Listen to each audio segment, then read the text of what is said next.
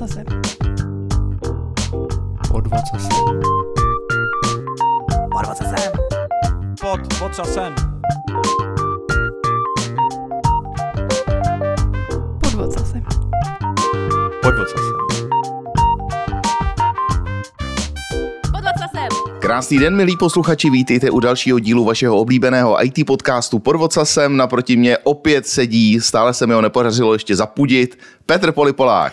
A naproti mě, přátelé, Roman Joker Provazník, kterého jsem tento týden viděl každý den. Zrovna jsem chtěl říct, že jsem se chtěl na začátku zeptat, jak se máš a tenhle týden to vůbec nedává smysl, protože včera se mě žena zeptala, jestli náhodou nechci bydlet u Poláků, protože Jo. jsem ji viděl asi tři hodiny za posledních pět dní, takže je to peklo. Já jsem týden. čekal, že moje žena vytáhne report, jako kolik hodin jsme se viděli a kolik hodin jsem se viděl s tebou. A Jo, vy máte takhle doma reporty, jo? No nemáme právě, já jsem čekal, že poprvé ho vytáhne, jak ona ví, jak já jedu na ty No reporty. právě v BI rodině, ale ty, to, to je docela zajímavá myšlenka, jak v takové jako data orientované rodině probíhá manželská hádka, že je naprosto jako fakticky založená, že to není o tom, že jako já mám pocit, že se mi moc nevěnuješ. To bude. Tak Petře, podívej se. Průměrný čas strávený za poslední týden je 12,5 minuty, kdy se zeptali, jak je Péťovi a pak si přijel ty, o pět hodin později.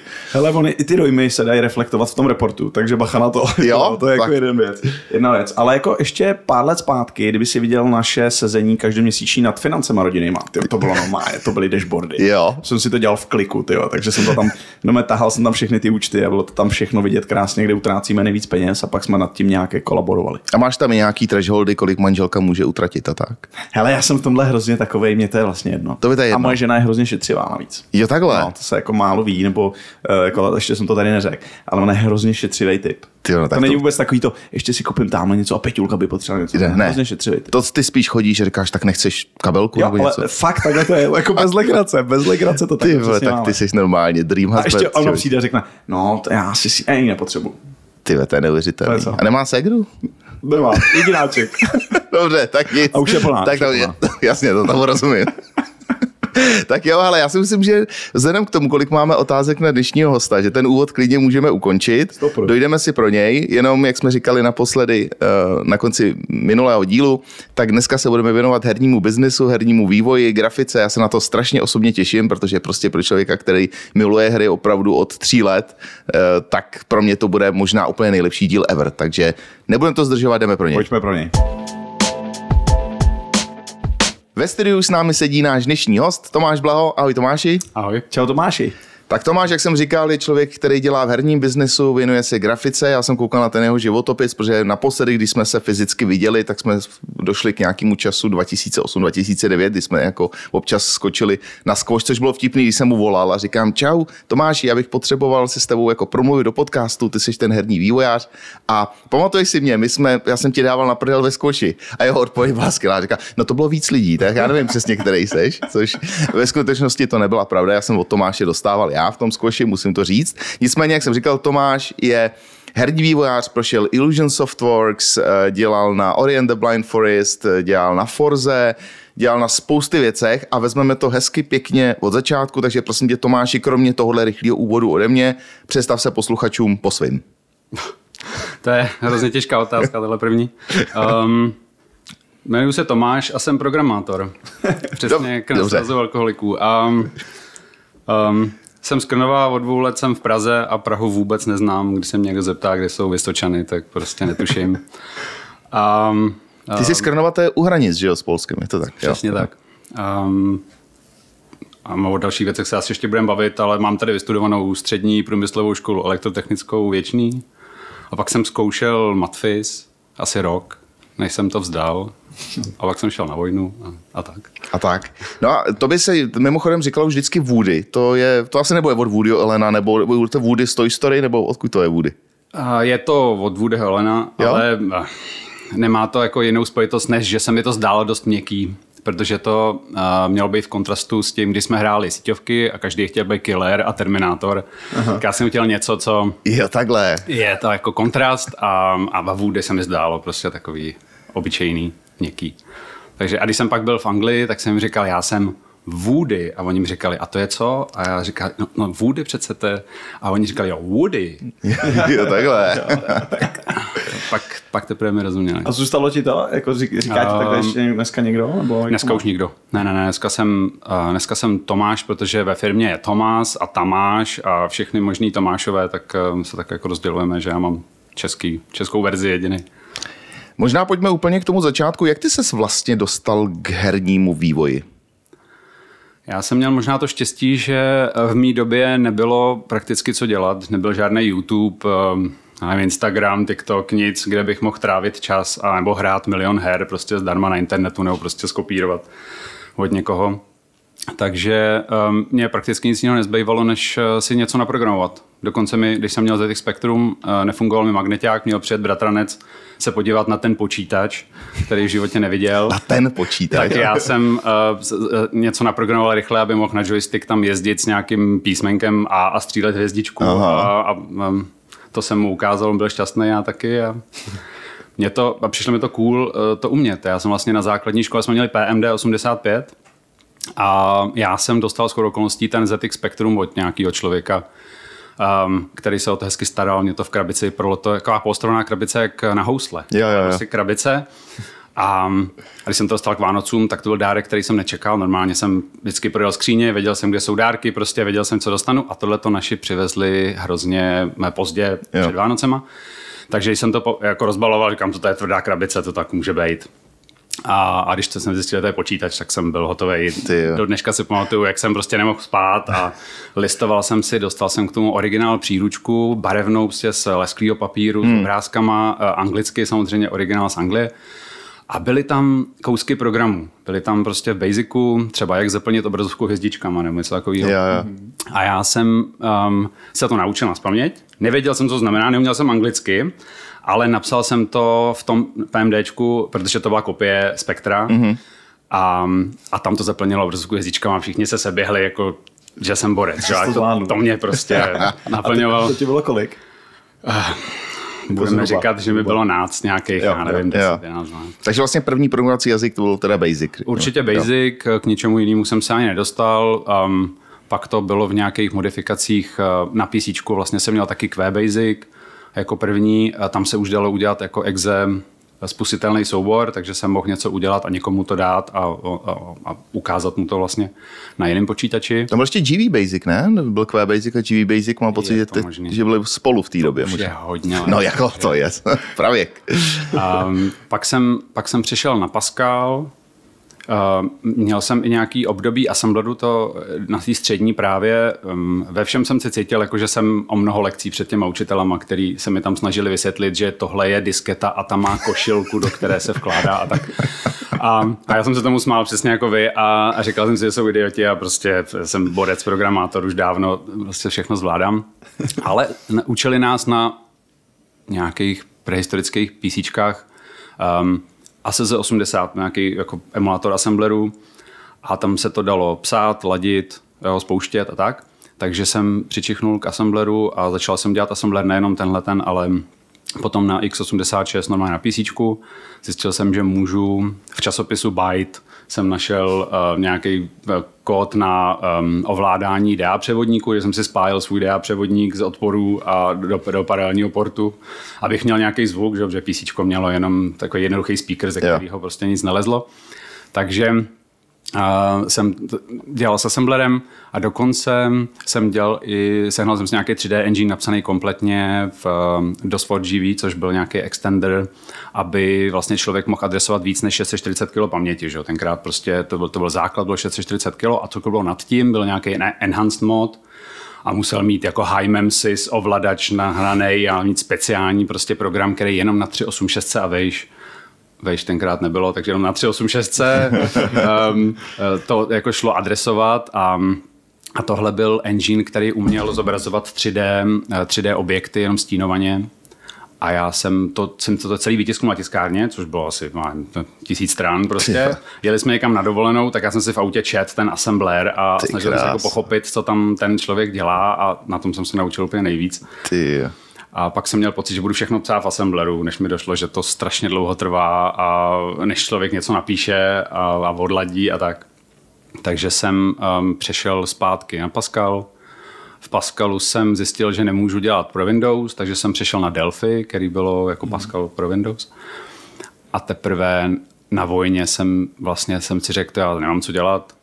Byl jsem tenkrát na generálním štábu uh, jako programátor, takže jsem si řekl, já už um, uh, zkoušel jsem to dřív, nebavilo mě to, zkusím to znovu. Mám tady vizuál eh, Studio verze 4, nebo co to tenkrát Jo. bylo jako absolutní novinka, tak se naučím to C, aby jako, když to umějí ty profíci, tak já to taky chci umět.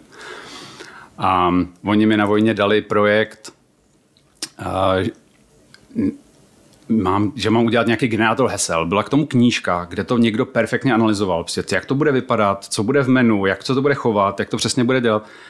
Ten člověk to mohl udělat mnohem rychleji, ten vlastní program, než tu analýzu nebo ne, ten rozbor toho. Takže já jsem to, měl jsem na to tři měsíce a udělal jsem to za tři dny.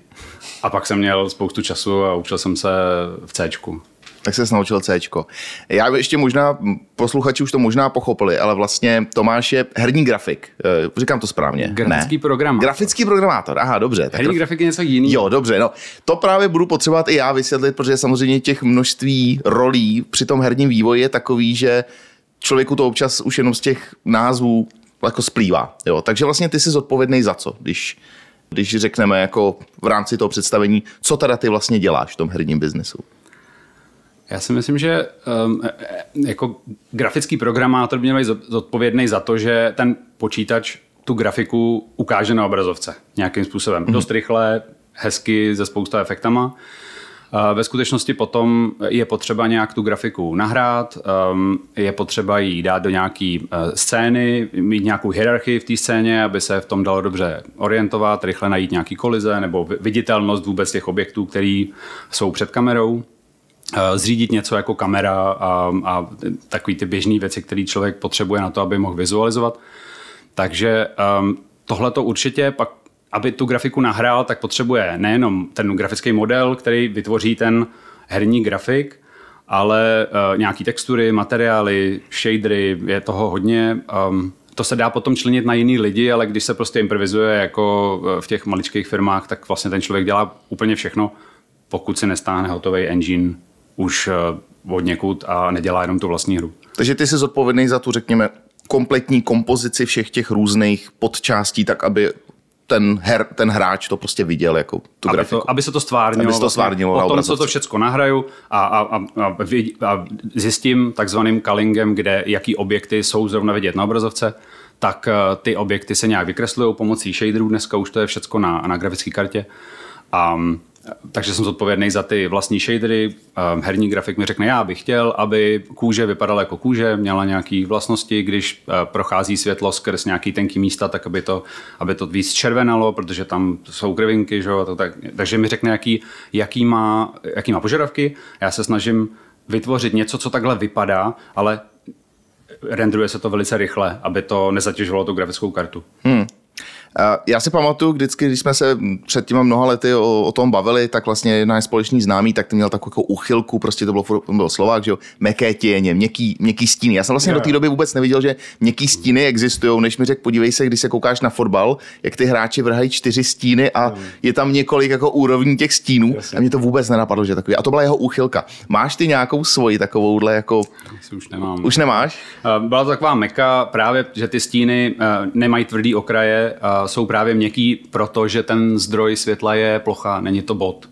Hmm. Takže eh, je hrozně těžký do dneška to udělat takhle hezky měkký, Tak jako to dělá realita. tak jako to dělá realita. A pro mě to vždycky bylo asi ray tracing, eh, se mi zdal hrozně pochopitelný, ale ne, nereálně pomalej. Vlastně nebo ne, ne, nebylo možné v mý době realizovat ray tracing eh, dost rychle. Dneska ty grafické karty už to trošku umí, ale pořád to je jenom, že, že člověk může vyslat jeden paprsek na jeden pixel na obrazovce a pak uh, z toho vzejde něco, co hrozně šumí a jsou techniky, které to mají vyhladit tak, aby to vypadalo jako hezký obraz, protože uh, hrubou silou prostě ty, těch uh, paprsků se nedá udělat tolik mm-hmm. ani s nejlepší grafickou kartou dneška. Pojďme teďka teda na tu tvoji dlouhou historii, když to takhle už můžeme říct. A vlastně začněme úplně na začátku, když se podívám na, ten tvůj, na to tvé CVčko. A já jsem to posílal i Polimu, jsem říkal, podívej, kdo přijde. A teď jsem našel ty staré titulky z Mafie jedničky, kde ten LS3D Engine, jeden z těch lidí, prostě Tomáš Blaho.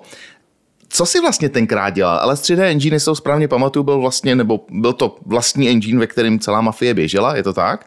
A ty si tam dělal teda co v rámci Mafie jedničky? Já jsem, tak byl hrozný nedostatek lidí v té době, prostě nebyly tady školy, nebyly, knihy byly jenom nějaký vysokoškolský, prostě skripta o grafice, jak funguje rasterizace a nevím, nějaký základy ale ta herní grafika vlastně byla úplně v plenkách, aspoň u nás. Nebyl moc internet, nebo anglicky jsem moc neuměl, tak skoro nikdo neuměl, takže se hrozně moc improvizovalo a já jsem když jsem začínal programovat, tak jsem někde um, s klukama uh, dělal nějakou strategii a um, měli jsme takový plán, že vyděláme 510 milionů. Ten majitel té firmy, který, nás, který, to, který do toho investoval, tak tomu nějak v tabulkách vyšlo, že vyděláme 510 milionů. Tak to, byla taková naše, taková... to byla taková naše mantra. Prostě proč 510 nevím, prostě to tak vyšlo. Takže jsme si říkali, že do toho jdeme a dělali jsme strategii a dokonce jsme si s tím byli v Londýně na ECTS, jeli jsme tam prostě autem, já jsem měl jedny kalhoty, jedno tričko, um, měl jsem měkký salám a, a bagetu a to jsem jet tři dny. A bylo to neuvěřitelně sociální výlet. Přijeli jsme prostě, teď nebyly navigace. Jasně. Jeli jsme tak, že jsem si vytisknul itinerář cesty, musel jsem celou dobu dávat pozor a říkat teď zahni prostě na E380 prostě a pozor teď. Z Black Rally ten spolujezdec. Navíc jsme jeli nepřipoutaný a policista na motorce zjistil, že nejsme všichni připoutáni, jel chvíli před náma, ohlídnul se, viděl, tak nás zastavil, dal nám pokutu nějaký, já nevím kolik euro to tenkrát, bo co to, co to bylo za měnu, tenkrát marky možná ještě. A, a když jsme tam přijeli ve tři hodiny ráno, jak to bylo plný černochů, já jsem prostě to, si to představoval jinak, že ten Londýn. A, a teď jsme se tam snažili jako zorientovat, koupili jsme si mapu. No bylo to hrozný, prostě uh, chtěli jsme prodat tu svoji hru, nakonec se to nepodařilo samozřejmě, ale byla to obrovská zkušenost. A Petr Vochoska, když jsem mu ukazoval nějaký záběry z té hry naší, tak říkal, vykašli se na to, to nemá smysl, pojď k nám, uh, budeš dělat prostě na opravdových hrách prostě pro velkou firmu. No a protože my jsme neměli žádný prachy, já jsem prostě neměl skoro ani co jíst, takže a bydlel jsem v té firmě, kde jsem jako dělal s klukama tu, um, tu hru, tak jsem si říkal, tohle nikam nevede, já prostě potřebuju um, normálně fungovat. Takže uh, jsem šel do Illusionu a jediný, co jsem měl, byl počítač vlastní v podpaží a s tím jsem tam přišel, do dneška se mi smějou. A tam vlastně byli kluci, který, jako z Phoenix, z Phoenix Arts, který dělali hry, už měli za sebou, že jo, uh, si nespomínám, jak se jmenovala ta jejich strategie byla to nějaká kopie, kopie Duny, hrozně, hrozně jo, jo. slavná hra u nás. Mm. A, ty počkej, jak no. se to jmenovalo? Já jsem si to možná t- tenkrát taky koupil. Ty. To, to pak musím vygooglit, no povědej. To, to nepamatuju. A, a tam byl hlavně Radek Ševčík, který vlastně byl jako hlavní programátor z, z Phoenix Arts, tak ten byl pak je jeden, možná jediný programátor v té době eh, v té pražské pobočce Illusionu mm-hmm. a, a já jsem tam přišel, protože jsem měl zkušenosti s grafikou, já jsem si vlastně za peníze z, za jídlo na vojně, nechal jsem si proplatit všechny peníze, to bylo asi 2000 něco korun. A za to jsem si koupil svoji první 3D kartu uh, 3D FX Voodoo. Se to mm, jo, jo, jo, to si pamatuju. Přídavná karta. To si pamatuju, a, to byl velký hit. No, no, no, pak jsem teda, jsem si vařil rejži uh, v, v kotlíku takovým fešusu normálně na vařiči a, a, a lil jsem si to kečupem, to jsem jet asi rok, abych to vykompenzoval, ale měl jsem 3D grafickou kartu a na ní jsem uh, v, v, v verzi Direct 3D, snad verzi 4 nebo něco takového, co to už jako co bylo trošku použitelný, tak jsem um, zobrazoval trouhelníky pokrytý nějakýma texturama mm-hmm. a dokázal jsem vlastně ovlivnit eh, barvy jednotlivých vrcholů těch trouhelníků, takže jsem vlastně jakoby nasvítil terén, tý, tu strategii, co jsme dělali, tak ta vypadala, že tam jsou světelné zdroje, že ty rakety, které tam lítají, tak vlastně jsou jakoby nositelé nějakého světla osvětlují krajinu pod sebou a tak. Mm. Takže jsem měl zkušenosti s Direct 3D, měl jsem zkušenosti s, s grafikou, ne teda s 3D grafikou, ale prostě s, s 3D akcelerátorem. A s touhle zkušeností jsem přišel do Illusionu a to nikdo tam neznal, takže já jsem byl ten odborník na, na grafiku. A Radek byl odborník na všechno ostatní, protože už prostě udělal několik her. A, a prakticky ve dvou, občas nám tam pomáhal ještě jeden člověk, a, tak jsme udělali vlastně engine pro Mafii. A To LS 3D, to bylo bez tak narážka na, na LSD, předpokládám. A ano, to byla, to byla um, myšlenka Dana Vávry, uh, že to bude jako vtipný a, to, a, a ujelo se to. Jo, ono jo. to mělo i takový psychedelický obrázek, něco ze slunečnicí a něco. Jo, jo, jo. Takže ano. No a jak na tu dobu vzpomínáš? Já jsem viděl nedávno nějaký dokument a přijde mi to už opravdu skok do brutální historie, jak jsou tam ty starý CRTčka, ty to tam problikává, teď ty lidi tam jsou jak v, kop, v kopce tam sedí, ty teda ten mladý ještě Vávra tam chodí, ukazuje, no tak tady děláme tohle, tady máme prostě, tady teďka testujeme na, na, na volantu tu slavnou misi prostě závodní z mafie, která byla v původní verzi strašně těžká. Jako někdy se to najde na YouTube, je to opravdu jak Jo. cesta do historie, jo? Tak jak, jak, jak ty to teďka vidíš zpětně? Jo, to, tyhle ty CRTčka, to byl můj sen, já jsem chtěl od Sony CRTčko, co by nedeformovalo ten obraz tolik a to byl ten, tenkrát Trinitron technologie s takovýma těma drátkama uprostřed obrazovky, aby to drželo ten obraz rovně, tak tam byly takový tenoučký dra, dva drátky, člověk si na to musel zvyknout a bylo to obrovská bedna, ale byl to prostě můj sen a napak jsem upgradeoval na první LCDčko, snad ještě v Illusionu. A no, celá ta doba byla prostě plná, plná improvizace, protože nikdo z nás nic neznal. Málo kdo měl nějaké zkušenosti s hrama a když, tak to byly nějaké jednoduché hry úplně jiného typu, než jsme tam vyvíjeli. Takže to jste se fakt všechno jako učili z zachodu, jo? Já rozhodně. Já rozhodně od Radka jsem se naučil strašně moc. Prostě um, jak, jak vlastně takový engine dělat. Jo? Radek určitě taky musel improvizovat, ale vypadalo to, že ví, takže já jsem se toho držel a, a, a, kompenzovali jsme to, co jsme neuměli, jsme kompenzovali tím, jak dlouho jsme tam byli. Že? Takže rodinu jsem prakticky neviděl, tenkrát jsem asi možná ještě ani rodinu neměl, takže jsem mohl věnovat libovolný množství času prostě práci na hře. A neříkalo se to tomu ještě jako tenkrát, že krašujete. Vyloženě to jste prostě jenom byli dlouho v práci. crunch. Nebo krančujete, keď sám kračujete. Ne, to vůbec jsme... prostě jsme pracovali. Prostě pracovali. Ano, 16 hodin denně jako slušný člověk. to, to se nepočítalo. Pamatuju si, že my jsme seděli tady v Chabrech v Praze a, a když bylo nějak po půlnoci, tak jediný krám, co byl otevřený, byl v Letňanech. V Letňanech bylo 24 hodin otevřeno, tak tam jsme si vždycky zajeli, nakoupili jsme si nějaké jídlo, přijeli jsme zpátky, pokračovali jsme v práci. A sp- spali jste i tam občas, ne? A to Nebo jste jezdili nepamatuju. se vyspat, neví? To si nepamatuju. Pak jsme nespali asi, že jo. To, to, mladí kluci, ty prostě jedou pořád, ty nespějí. No a tu hru, tu hru samozřejmě, ta hra je jako eh, neuvěřitelná. Prostě jako já třeba jsem jako hodně mainstreamový hráč, takže jsem toho tolik nenahrál, ale zrovna Mafii jedničku jsem hrál třeba desetkrát prostě. Eh, Bylo Doufám ve více jazykových verzích, že jo? Protože jedna je v češtině, druhá v angličtině. Ono jako... Všechno česky. Jo, Všechno jo, česky jo. jsem jo, všechno česky. A e, na počítači klasicky, vlastně nevím, jestli to bylo na nějaký jiný konzoli, a, ale ten, tenkrát... Teďka vlastně, vyšla i jsem si koupil tu Definitive Edition, Jo. abych si to zahrál jenom Jo, jako... jo, jo. A byla tam i taková atmosféra jako toho, že jste cítili, že, tam, že to bude mít takovýhle success, nebo jak nad, jste nad tím přemýšleli, když jste tam u toho seděli? Uh, my jsme hru vůbec nedělali. V Praze jsme dělali jenom tu technologii. Mm-hmm. Tu vlastní hru dělali lidi v Brně.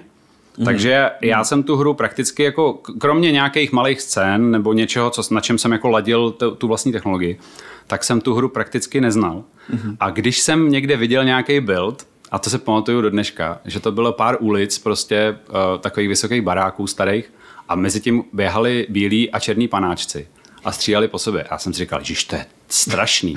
Tohle to bude taková sračka, to nikdy v životě nedoděláme, prostě to nemá vůbec žádný smysl. Jo, takže já jsem v tom potenciál tenkrát vůbec neviděl, ale prostě ty lidi se taky, že jo, i, i v Brně, i my jsme se prostě posouvali dál a dál a nějak jsme to dokonvertovali. Samozřejmě um, do té samotné hry jsme my nijak z Prahy nezasahovali. My jsme maximálně tím, že jsme jen třeba omezili, jsme řekli, ne, my nezvládneme dělat tak dobrý stíny, nebo uh, my nezvládneme dělat takhle dobrý světla. Mm-hmm. Bylo to strašně moc fejků. Problém byl, že to byla hra pro PC primárně, ani jsme nedělali žádnou jinou platformu na začátku. A uh, na PC byla obrovská variace grafických karet. A některý uměli hardwareovou akceleraci, některý to neuměli, takže jsme se nemohli na nic spolehnout. Um, takže to, co my jsme museli dělat, bylo všechno jako emulace. Mohli jsme zobrazovat 3D trouhelníky, to uměla každá karta. A pak jsme museli simulovat třeba, nevím, když jsme chtěli udělat stín, tak jsme eh, softwarové vyrasterizovali nějaký černý trouhelníky na bílou texturu a pak jsme tu texturu promítali na okolní geometrii.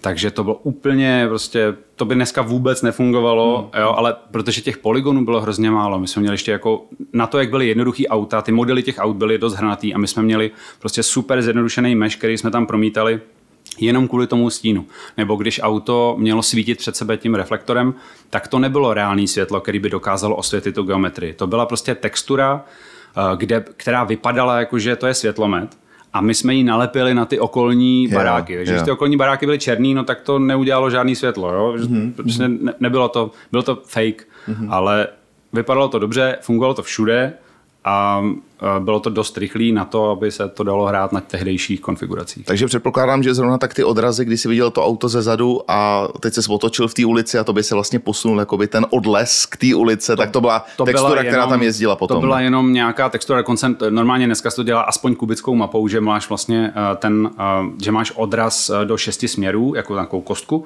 a my jsme to tenkrát dělat nemohli, takže jsme měli nějakou sférickou prostě takovou texturu, kterou jsme na to nabalili jenom jako nekvalitně, ale na ty boky hmm. toho auta nebo na ty, na ty uh, chromové části toho auta to bylo dostatečný a ten efekt to udělalo, ale bylo to statický úplně, nic se tam nemohlo, nemohlo to odrážet realitu té hry, muselo to prostě být předpočítaný tak, aby to vypadalo, že, hmm. že to je v reálu.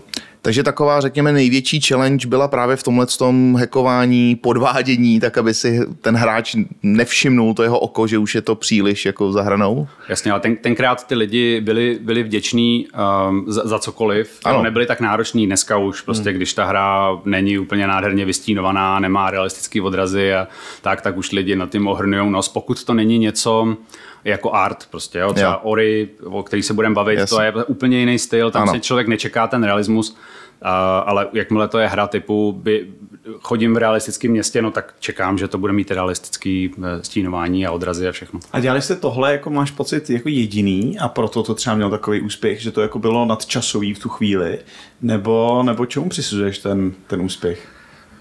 Nebo té otevřenosti té hry, jo? nebo jak v čem to vlastně... Asi to byla ta kombinace eh, toho právě, té otevřenosti, toho, co se tam dalo dělat. eh, Já jako nemyslím si, že to bylo moc originální, jo, že to...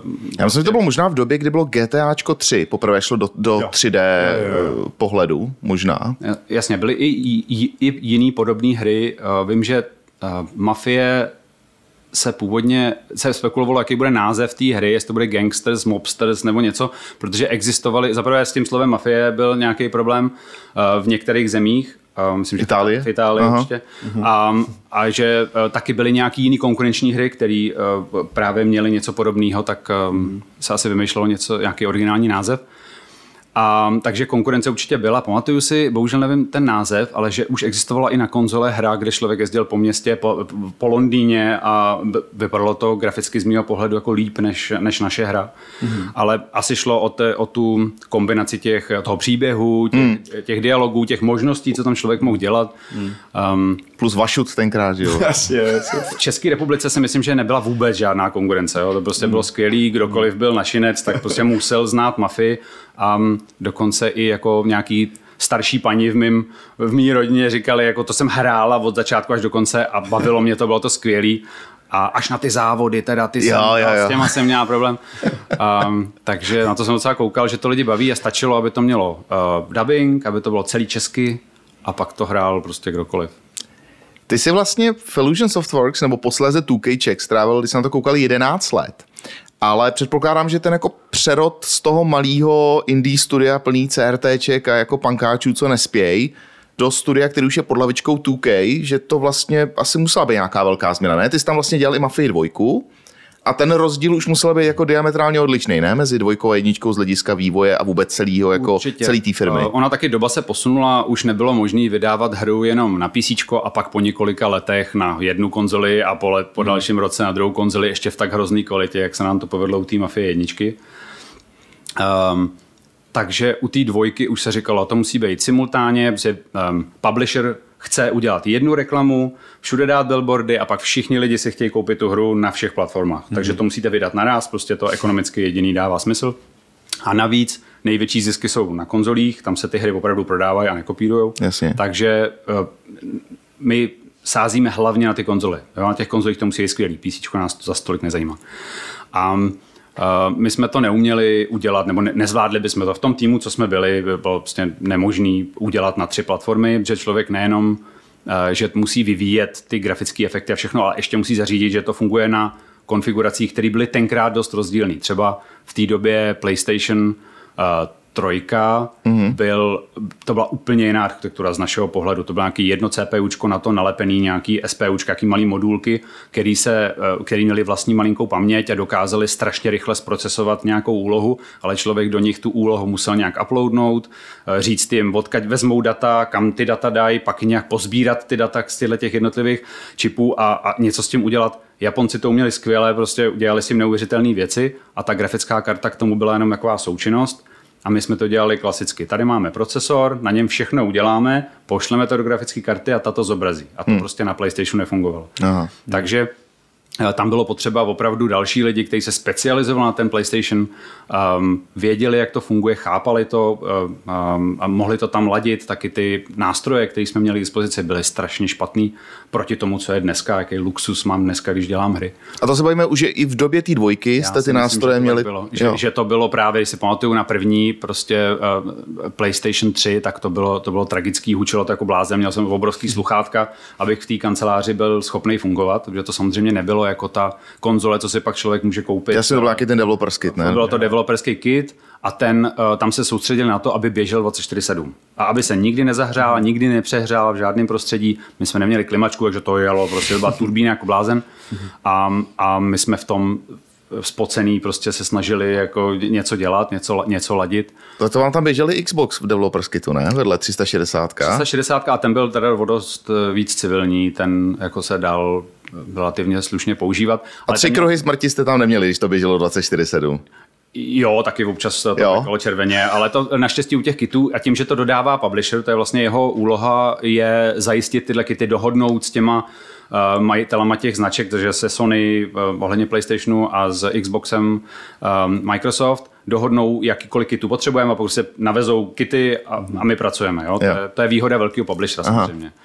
A na druhou stranu nulová zkušenost, že ježíš, co to je, jak se to ovládá, jak to má naflešovat, prostě, aby to začalo něco dělat. Ty, um, takže to, to bylo taky zajímavé. No. no a tam už jste použili nějaký komerčně dostupný engine, nebo jste nějak upgradeovali ten LS3D? Ne, ne, ne, uh, základ byl LS3D, uh, přišli tam lidi, uh, do Brna už uh, přišli lidi z Terodonu, Uh, pak přišli lidi z Plastic Reality, myslím. Uh, ty dělali že, svoje hry, prostě jedni dělali Vietkong, druhý dělali, já nevím, co to, co, El Matador. Mm-hmm. Takže ty byli zkušený už 3D hrama, prostě velké zkušenosti, takže ty uh, už mohli s náma dělat tu technologii. A naopak uh, dost často se dívali, jak my to děláme blbě, že jo, v té mm-hmm. mafii my jsme mezi tím ten eh, engine, co byl použitý v Mafii, používali Hidden Dangerous 2 mm-hmm. a pak ještě v nějakých hrách, které asi ani nikdy nevyšly, jako Cirkus. A, myslím, na Slovensku vyšla nějaká, uh, nějaká taková stealth akce, která používala stejný engine. Takže my jsme měli spoustu práce jakoby s vylepšováním drobným toho engineu, co jsme měli, ale mezi tím hodně zastaral a i ty to, co jsme my v něm jako používali, ty postupy byly zastaralý, takže se nám spíš jako smáli ty, ty lidi, co přišli a my jsme jim tak jako hrdě říkali, jak jsme to udělali a oni řekli, aha, jo, dobře, jo. a tak, tak, tak, takhle ne. um, a, takže jsme ten engine dělali z, z některých, v některých ohledech úplně od znova. A uh, hodně jsme se soustředili na vlastní editor, byla to komplet vlastní technologie a ty ten editor je strašně důležitá část, aby vlastně ten zbytek té firmy mohl v něčem rychle fungovat a tvořit ten content, tak um, spousta lidí vytvářela jako pluginy do, toho, do našeho e- editoru a byl tam i plugin na Exit z editoru, takže když někdo neměl správný plugin, tak z editoru neodešel nikdy. že takový jako verze to cool, že to je jako fakt modulární, prostě každý může přispět svým kouskem k dílu. Um, No a bylo to, bylo to celý vlastní, zdálo se nám uh, jako nemožný. Tenkrát ty enginey se museli kupovat za obrovský peníze. A um, chvilku byly nějaké diskuze o tom, že by se koupil engine, na kterým se dělalo GTAčko. A už to skoro mělo dopadnout a pak se ukázalo, že vlastně Take-Two chce ten engine pro sebe a všichni, co ho měli licencovaný, o něj přišli. Aha. Takže z toho sešlo a dělali jsme dál svůj. Um, nevím, asi byl Unreal tenkrát a dalo se, dal se licencovat ten engine, um, jenže když člověk nedělal first person střílečku přesně jako Unreal, nějakou prostě koridorovku, tak to bylo dost málo použitelný. Hmm. Takže jsme prostě dělali svůj. Možná vlastně tímhle s tím, co říkáš, mi jdeš eh, do cesty další otázce, jestli ten engine musí být speciálně pro nějaký žánr, nebo jestli je to natolik univerzální věc, že jedno, jestli v tom dělám tenis, jestli v tom dělám strategii, jestli v tom dělám prostě 3D střílečku. Většinou je to o otevřenosti toho světa, ve kterém se to odehrává. Když je to prostě fotbal, tak um, je relativně jednoduchý vyrenderovat ty hráče, to hřiště. Je těžký vyrenderovat ten crowd, ten, ty, ty lidi, co tam sedí a tleskají, prostě, a, aby nebyli všichni stejní, aby nedělali stejný pohyby a tak, tam jsou tam nějaký těžké aspekty, ale tohle třeba v tom Top Spin 4, který jsme dělali, tak, nebo který jsme dodělávali, tak tam to bylo znát, tenhle problém. Ale pokud ta hra je relativně malá, je jedno, jaký engine se používá, jakmile ta hra má být otevřený svět, takzvaně, tak už se musí hodně streamovat, musí se, už se ne, neudrží všechno v paměti, um, musí se nahrávat nějaký, nějak rozsekat ten svět na nějaký bloky a ty bloky se musí nahrávat v předstihu, což se v Mafii stalo, když někdo rozjel auto fakt rychle, tak přijel do místa, kde nebyly baráky a, a nic. takže se to vymyslelo lišácky, takže se zahly ty silnice tak, aby prostě nebylo možné se takhle rozjet. Jo, jo. A, a omezilo, omezilo se to, což byl geniální nápad někoho v Brně. To je Eh, super. Jak to, jak to si designersky podchytit, když ta technologie prostě nestíhá. To je zajímavý, ale tyhle ty tričky, teď jsem viděl nedávno nějaký demo eh, z nějaký hry a tam to zase bylo, byl velký otevřený svět, ale aby si ne, neodešel z těch hranic, tak tam to fungovalo tak, že eh, čím si byl dál od, od těch hranic, tak tam byla větší písečná bouře, až se vlastně ztratil a umřel. Takový jako různý prostě tričky, Mm, aby si jo. jako, Aby tam nebyla stěna. tak, aby tam nebyla tvrdá Dál stěna. ale- ale- ani krok. Hm. Jo, jo, konec světa. Ty si po odchodu z 2K, sis, když tak koukám na to tvoje CV, hodil takovou jako roční, roční práce mimo, jestli to časově sedí, že si dělal na Forza Horizon, než si pak teda běžel do Warhol Studios. Sedí to časově? Uh, Nebo tam byl nějaký překryv? Ne, myslím, myslím, že to sedí. Uh, v 2K, jak jsem tam byl dlouho, že jo, společně s Illusionem, než byl absolvován 2K Czech, um, jsem pak ještě dělal na, uh, protože přišli z Francie, nějaká jiná část 2K a dodělali jsme Topspin, tak tam jsem dělal jenom nějaký optimalizace renderu a, a 3D, uh, existovaly 3D televize, to už dneska možná zase není, ale uh, bylo to něco, že člověk s braillem mohl vidět 3D obraz, takže tam jsem do toho Topspinu jsem dělal podporu na to 3D stereoskopické renderování. A pak jsem si říkal, prostě tady je to hrozný, jsme tady všichni amatéři, prostě furt jenom crunchujeme, vůbec to neumíme. Jo, za hranicema, tam to bude skvělý, tam prostě, to jsou borci, jo, to nejsou takový debílci Šumaři jako my, přesně, takže, a zrovna kolega odešel uh, do Cryteku jako grafik, Aha. a já jsem si říkal, tyjo, ten Crytek, to je prostě, to, to, to jsem viděl nějaký, uh, viděl jsem tu hru, že jo, uh, viděl jsem, uh, to bylo, jak se to tenkrát jmenovalo, um, nějaký kraj to byl. Ten byl, byl Far Cry, to No. byla jejich první hra, ale oni ten engine potom licencovali někomu a Far Cry už dělal někdo jiný. Mm-hmm. A pak měli, pak měli něco s nějakým biooblekem a zase střílení ve Ty, městě. jak se to jmenovalo? Jak se to jmenovalo? Ty, no, teď, teď než to najdeme. Člověče, jinak jo, našel jsem, byla to Paranoja, ta hra, Parano- kterou jasně. si z- zmiňoval tenkrát, tak jsem, to, tak jsem to našel. Já jsem si ji tenkrát koupil v Brně na Invexu. To už taky je věc, kterou možná Invex. posluchači ani nevědí, že Možná kdy existoval. Možná přímo tam jsem si to koupil, že tam jsem byl s těma ušetřenými penízkama, přivez jsem si ho zpátky a hrozně mě to bavilo. Byla to rizí vykrádačka Duny, Aha. ale bylo to skvělý, fakt mě to bavilo. A dalo se Prostě- označit víc jednotek, myslím, to byl obrovská, obrovský update. Aha. Jo, ano, ano, přesně tak. Ty, jak se ta hra jmenovala? No to je jedno, to možná najdeme. Takže ty jsi viděl, ty jsi viděl No, takže jsem CryEngine. viděl CryEngine a říkal jsem si, tak určitě budu chtít ty programátory, já to se dělám toho grafického programátora dlouho a ty po mně hned hrábnou. a tak jsem tam napsal, uh, poslal jsem tam svůj životopis a už jsem byl jako rozhodnutý, že prostě odcházím. A jakmile člověk se rozhodne, že odchází, tak už pak chce odejít kamkoliv. Jo? Ano. Už, eh, takže um, jenže oni zrovna dokončili hru a když se dokončí projekt, tak se nenabírají lidi. Nevím, proč vzali toho mýho kolegu, možná ho, jak dlouho s ním to řešili, že ho vezmou, ale prostě noví programátory neschánili. Takže mě se ani nikdo nevozval zpátky z Cryteku.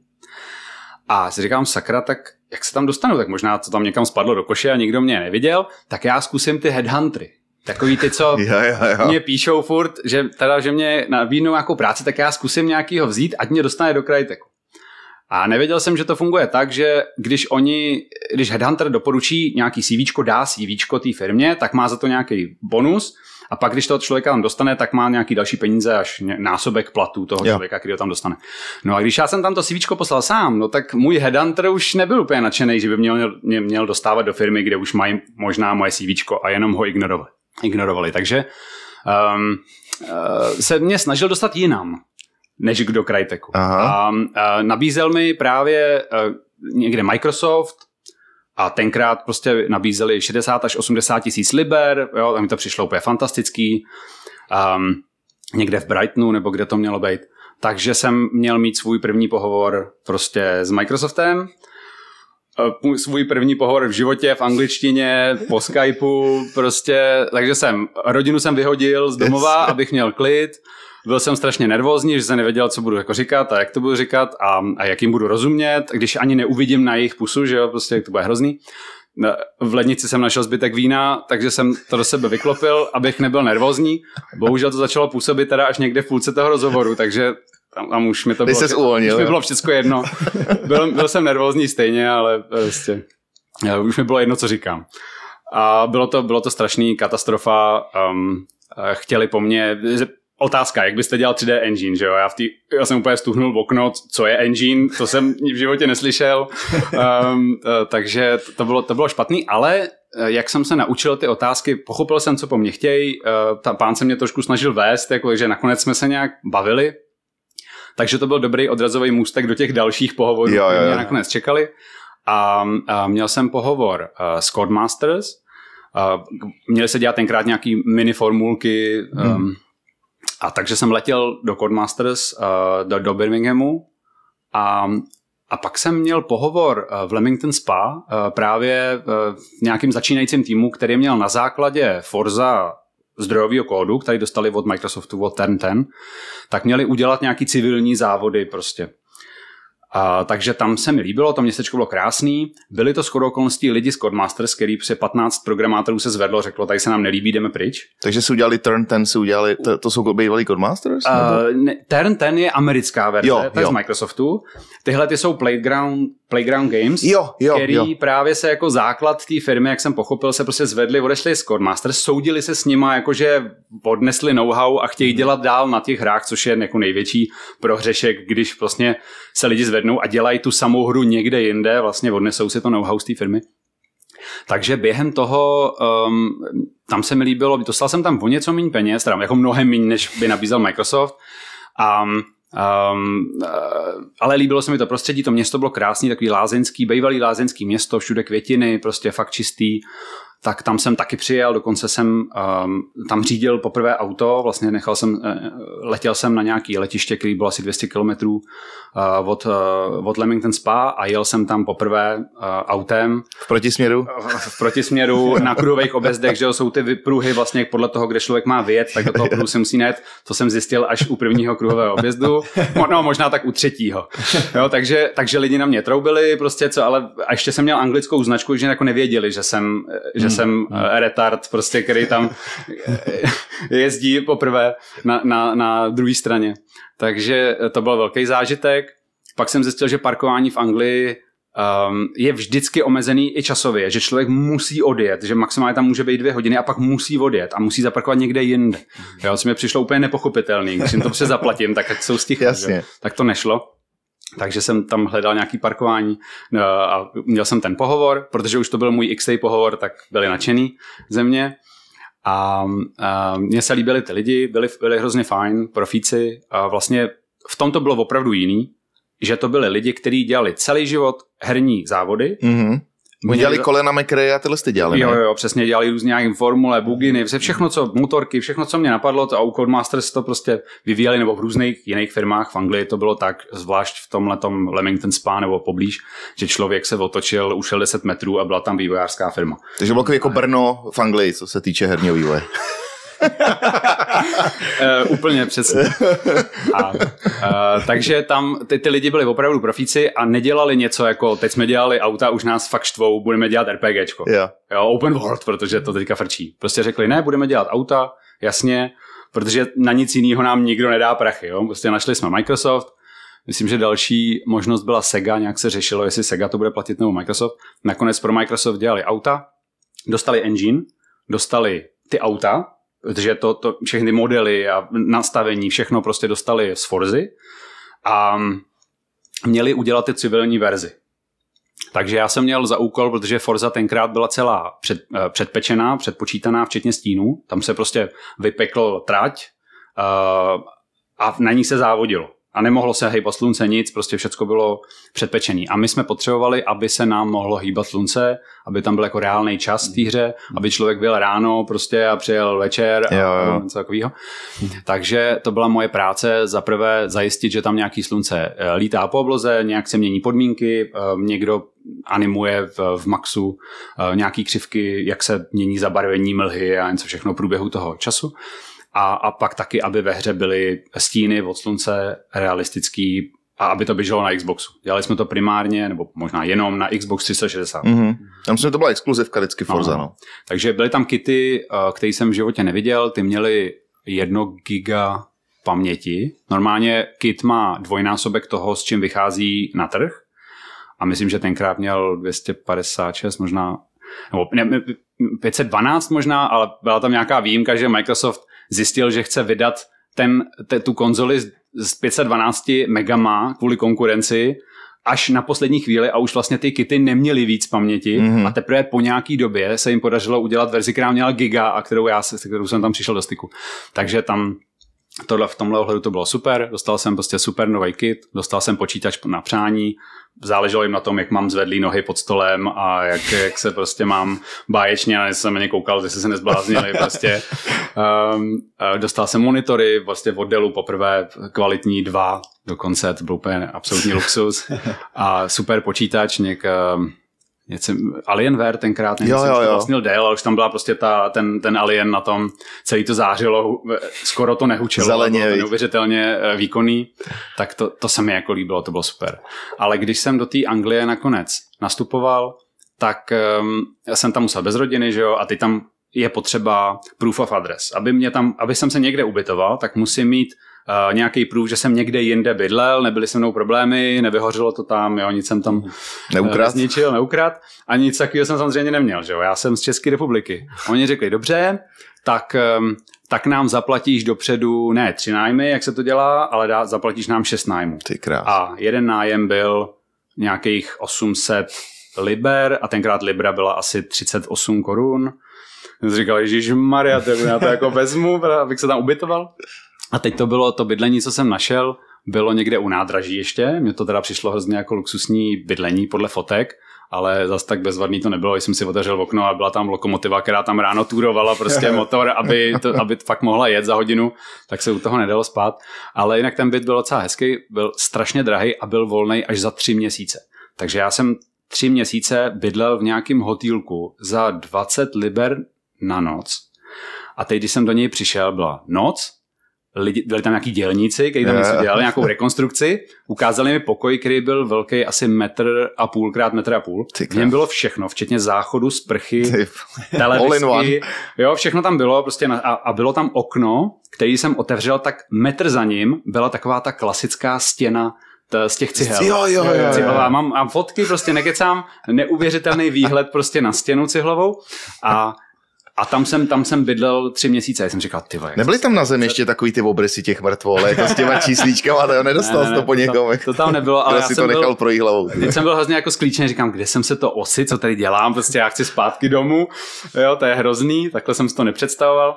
No, takže eh, v tomhle ohledu ta malá firmička, která vlastně nebyla bohatá, která mi nezajistila, že si můžu všecko, že, že mi všecko vyřídí prostě a tak, musím si to vyřídit sám, v tom to bylo jako těžký, musel jsem si zařídit to svoje, uh, to svoje bydlení sám, ten svůj účet v bance, důležitý, to svoje eh, číslo pojištění, uh, takže jsem tam jezdil do Birminghamu, stál fronty, prostě mluvil s nima svojí lámanou angličtinou, oni na mě tím svým bramy přízvukem. akcentem, takže jsem vůbec nevěděl, co mi chtějí.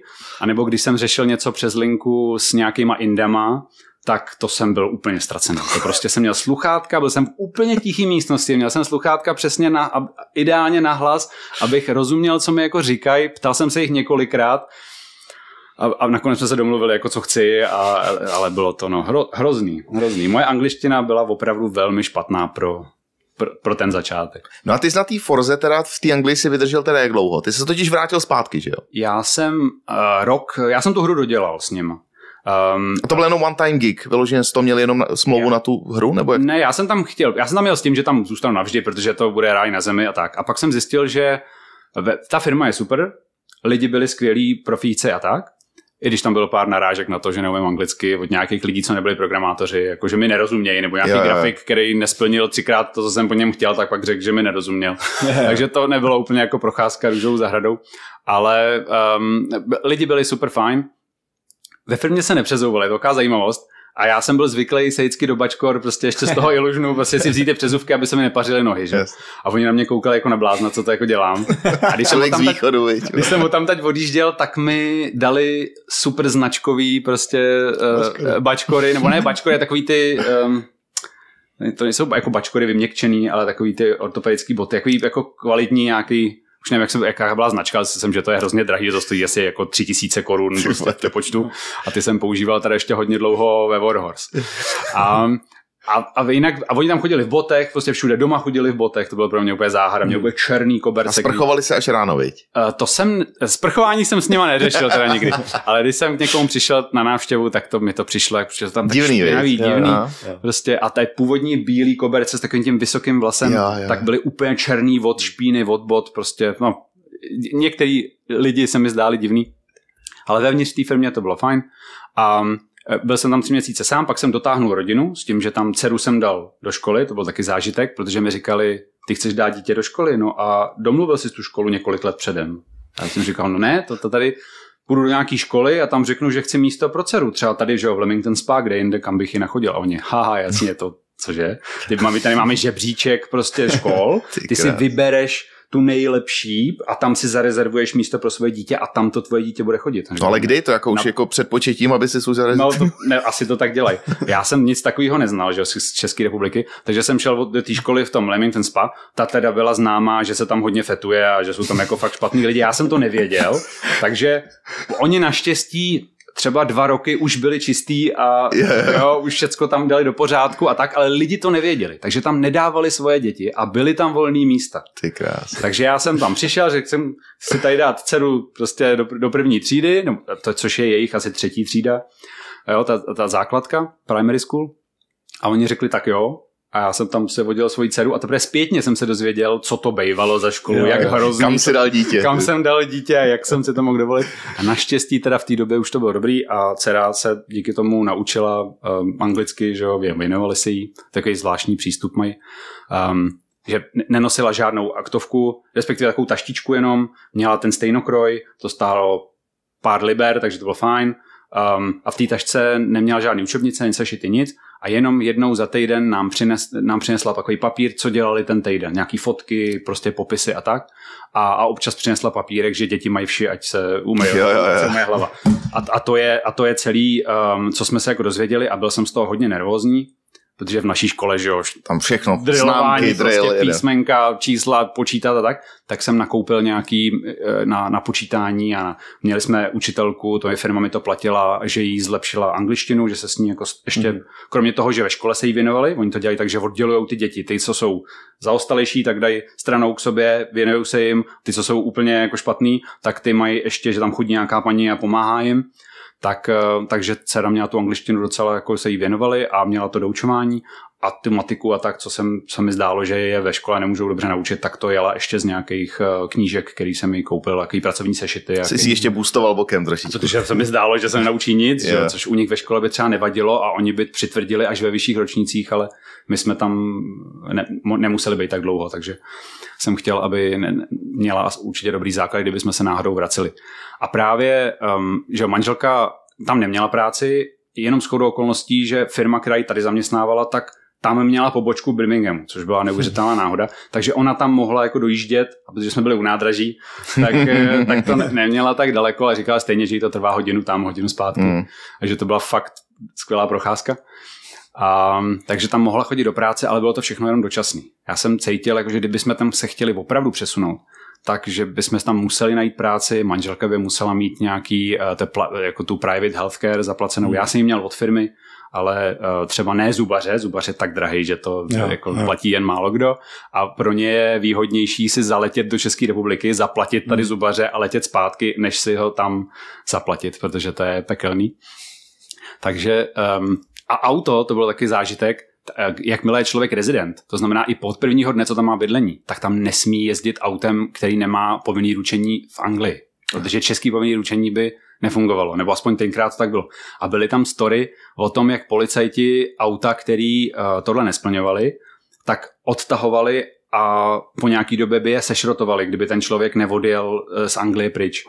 Takže jsem byl vyděšený a svoje auto jsem měl někde ve dvoře prostě a když jsme jeli na výlet, tak, tak jsem ho hned zase... Pod jako- plachtou. Zase přesně, hrozně jsem se toho bál, říkal jsem, tak to bych tady musel prostě koupit auto, uh, mít povinný ručení na český auto, jejich povinný ručení je nemožný, protože volant je na špatné straně a to prostě, to Jasně. jasně, tak to, to bude riskantní, takže se vyplatí koupit jejich auto a to už by byl závazek, že jo, a tak dále, takže toho, tohle jsem se bál a mně se tam nakonec jako nelíbilo, um, ta Anglie se mi nelíbila. Jako kulturně nebo obecně jako I- celkově? Eh, bylo to takový všechno špinavý. Já jsem si to představoval jako, jako Německo prostě. Jo. Čistý, všichni včas, prostě bezvadný, a takový akurátní, jo, to mám rád prostě. A tam to byla špína, bordel, i když eh, něco bylo umytý, tak to používali už 20 let, takže to bylo takový opotřený, ošoupaný, Jo, oni tam ty nákupní centra, ty dětské hřiště, všechny ty věci tam měly roky před náma.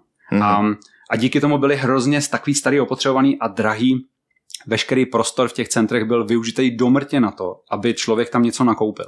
Ale už si tam nemohl sednout. Tak když tam prostě byl Burger King, tak lidi seděli před ním na zemi, aby to mohli sníst. Jo, a Aha. kolem nich chodili ty davy dalších lidí. Hmm. Tam prostě všude chodili davy lidí. Uh, nebylo možné nikde parkovat, že jo, o tom placení Jasně. a omezený době už jsem mluvil. Ale když se to stane člověku v lese, že prostě jede kolem lesa a řekne si tady zastavím a tam jsou ty hodiny a říkají maximální parkování dvě hodiny a zaplať dvě libry prostě, tak si říkáš, já, já Jo, chci, jo, já chci jo. zpátky do Čech, kde jsou ty nový krásný centra, kde můžu zaparkovat na jak dlouho chci, zadarmo, sednu si tam, jsou tam ty koutky moderní, kde si můžu odpočinout a odfrknout si a sníst si, co jsem si koupil, nebo něco A takového. od zubaře nejdu na hej, protože jsem tam nechal všechny a, prachy. a, že? Přesně, a u zubaře, a teď jako uh, představa, že jdu k holiči a říkám mu, co chci, aby mi udělal na hlavě v Anglii, to bylo úplně představitelný. Takže jsem nakonec eh, po roce, když jsme to dodělali, eh, tak jsme, um, tak jsme odjeli, ono, mezi tím jsme měli jako tragédii v rodině, takže eh, bylo i žádoucí, aby jsme byli zpátky jako v Čechách. Uh, takže jsem to celý rád uzavřel, ale třeba manžel se tam strašně líbilo, dceři taky. Ty byli Jo. šťastní, když jsme ho tam tady odjížděli, ty si na to zvykli, prostě líbilo se jim tam, jezdili jsme na výlety, uh, ten život tam byl docela nakonec levný, protože jsme nic nekupovali, platili jsme ten drahý nájem a, a nic víc a jídlo bylo levný, bylo super kvalitní jídlo um, a, a výlety, takový ty um, parky, kde se zaplatí flat, nějakých, eh, já nevím kolik liber a pak se tam člověk celý den prostě jezdí na čemkoliv. Jo, jo, Sice to bylo starý ošoupaný, ale dcera byla nadšená prostě a byli jsme, byli jsme šťastní, byli jsme v přírodě, byly tam fajn počasí, že nejsou tam ty veliký horka, um, ani velký zimy, tam když nasněží prostě dva centiáky, tak eh, ti lidi v těch bavorácích na těch letních gumách jezdí v, v kruzích prostě a divějí se, co se děje. Prostě nefunguje internet, vypadává elektřina, jo, tam to je se katastrofa. Eh, protože jinak jsou zvyklí na takový ty mild zimy. Jo, jo, jo, jo. Je, je, maximálně prostě pár stupňů nad nulou, nesněží prostě, nebo jenom na chviličku a, a, a v létě nejsou žádný pařáky, když tam bylo 30, tak oni nevěděli, co mají dělat. Tam prostě nebyly klimačky, nebyly na to připravený, otevřený všechny okna. Hmm. To mi úplně mluvíš duše. Já Když jsem vlastně rok žil v Londýně a na, nasněžili tam prostě asi 4 cm, tak zavřeli metro. Který jezdí vevnitř, ale zavřeli metro, prostě nejezdilo. No, Ten- tady, tady nejezdí vlaky.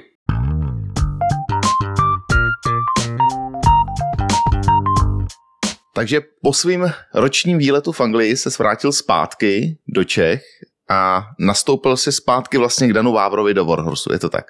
Uh, jo, během toho, co jsem tam byl, tak mi psal Martin Klíma, jestli nechci k ním jako hlavní programátor.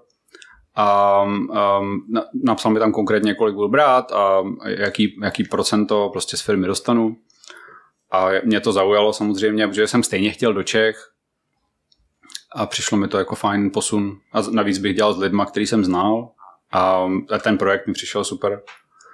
Mělo to být teda na, eh, na CryEngineu, myslím, že už v té době už evaluovali CryEngine a ten jsem neznal, ale to, to se, říkal jsem si, chtěl jsem do Cryteku, teď uvidím, to, to je ta skvělá firma, do které jsem chtěl, tak eh, budu používat eh, CryEngine. Jiná ta hra byla Crysis, našel jsem si Cry, to. a Crysis. Což to, nechápu, jak jsem mohl zapomenout, ale jasně, je to Cry. Takže jsi chtěl vyzkoušet CryEngine s lidma, který si znal. Mhm. Mm-hmm. Ta, ta, ta, ta historická linka celé té hry to tě nějak jako oslovilo, nebo vlastně ti to bylo jedno, že to je Ale upřímně český, u těch jako- her, eh, jak už jsem říkal, u té Mafie jedničky, já ty hry, eh, moc o nich nevím, moc mě, jako ne, nemůžu mě odpuzovat, jo, ale že bych musel být nadšenec do té hry, abych na ní mohl dělat, to určitě ne. Eh, Zvlášť, když se stejně soustředím na tu technologii a hraju dokola pořád jenom jeden úsek, kde já nevím, to buď crashne ta hra, nebo jo, něco tam nefunguje, tak to, to prostě hraju dokola, než přejdu k nějaký jiný chybě nebo optimalizaci nějakého jiného úseku. A vlastně je to i takový spoiler, když člověk dělá párky, tak je potom nejí, protože ví, co je prostě vevnitř. Um, a to se mi stalo se všema hrama, vlastně i s tou Forzou. Já jsem hrozně hrál Forzu na volantu a když jsem pak zjistil, jaký peklo to je vevnitř, uh, jo, že tam začali, to vypadalo, že začali z nějakého DirectX samplu, z nějakého jako ukázkového kódu, jak se dělá 3D hra.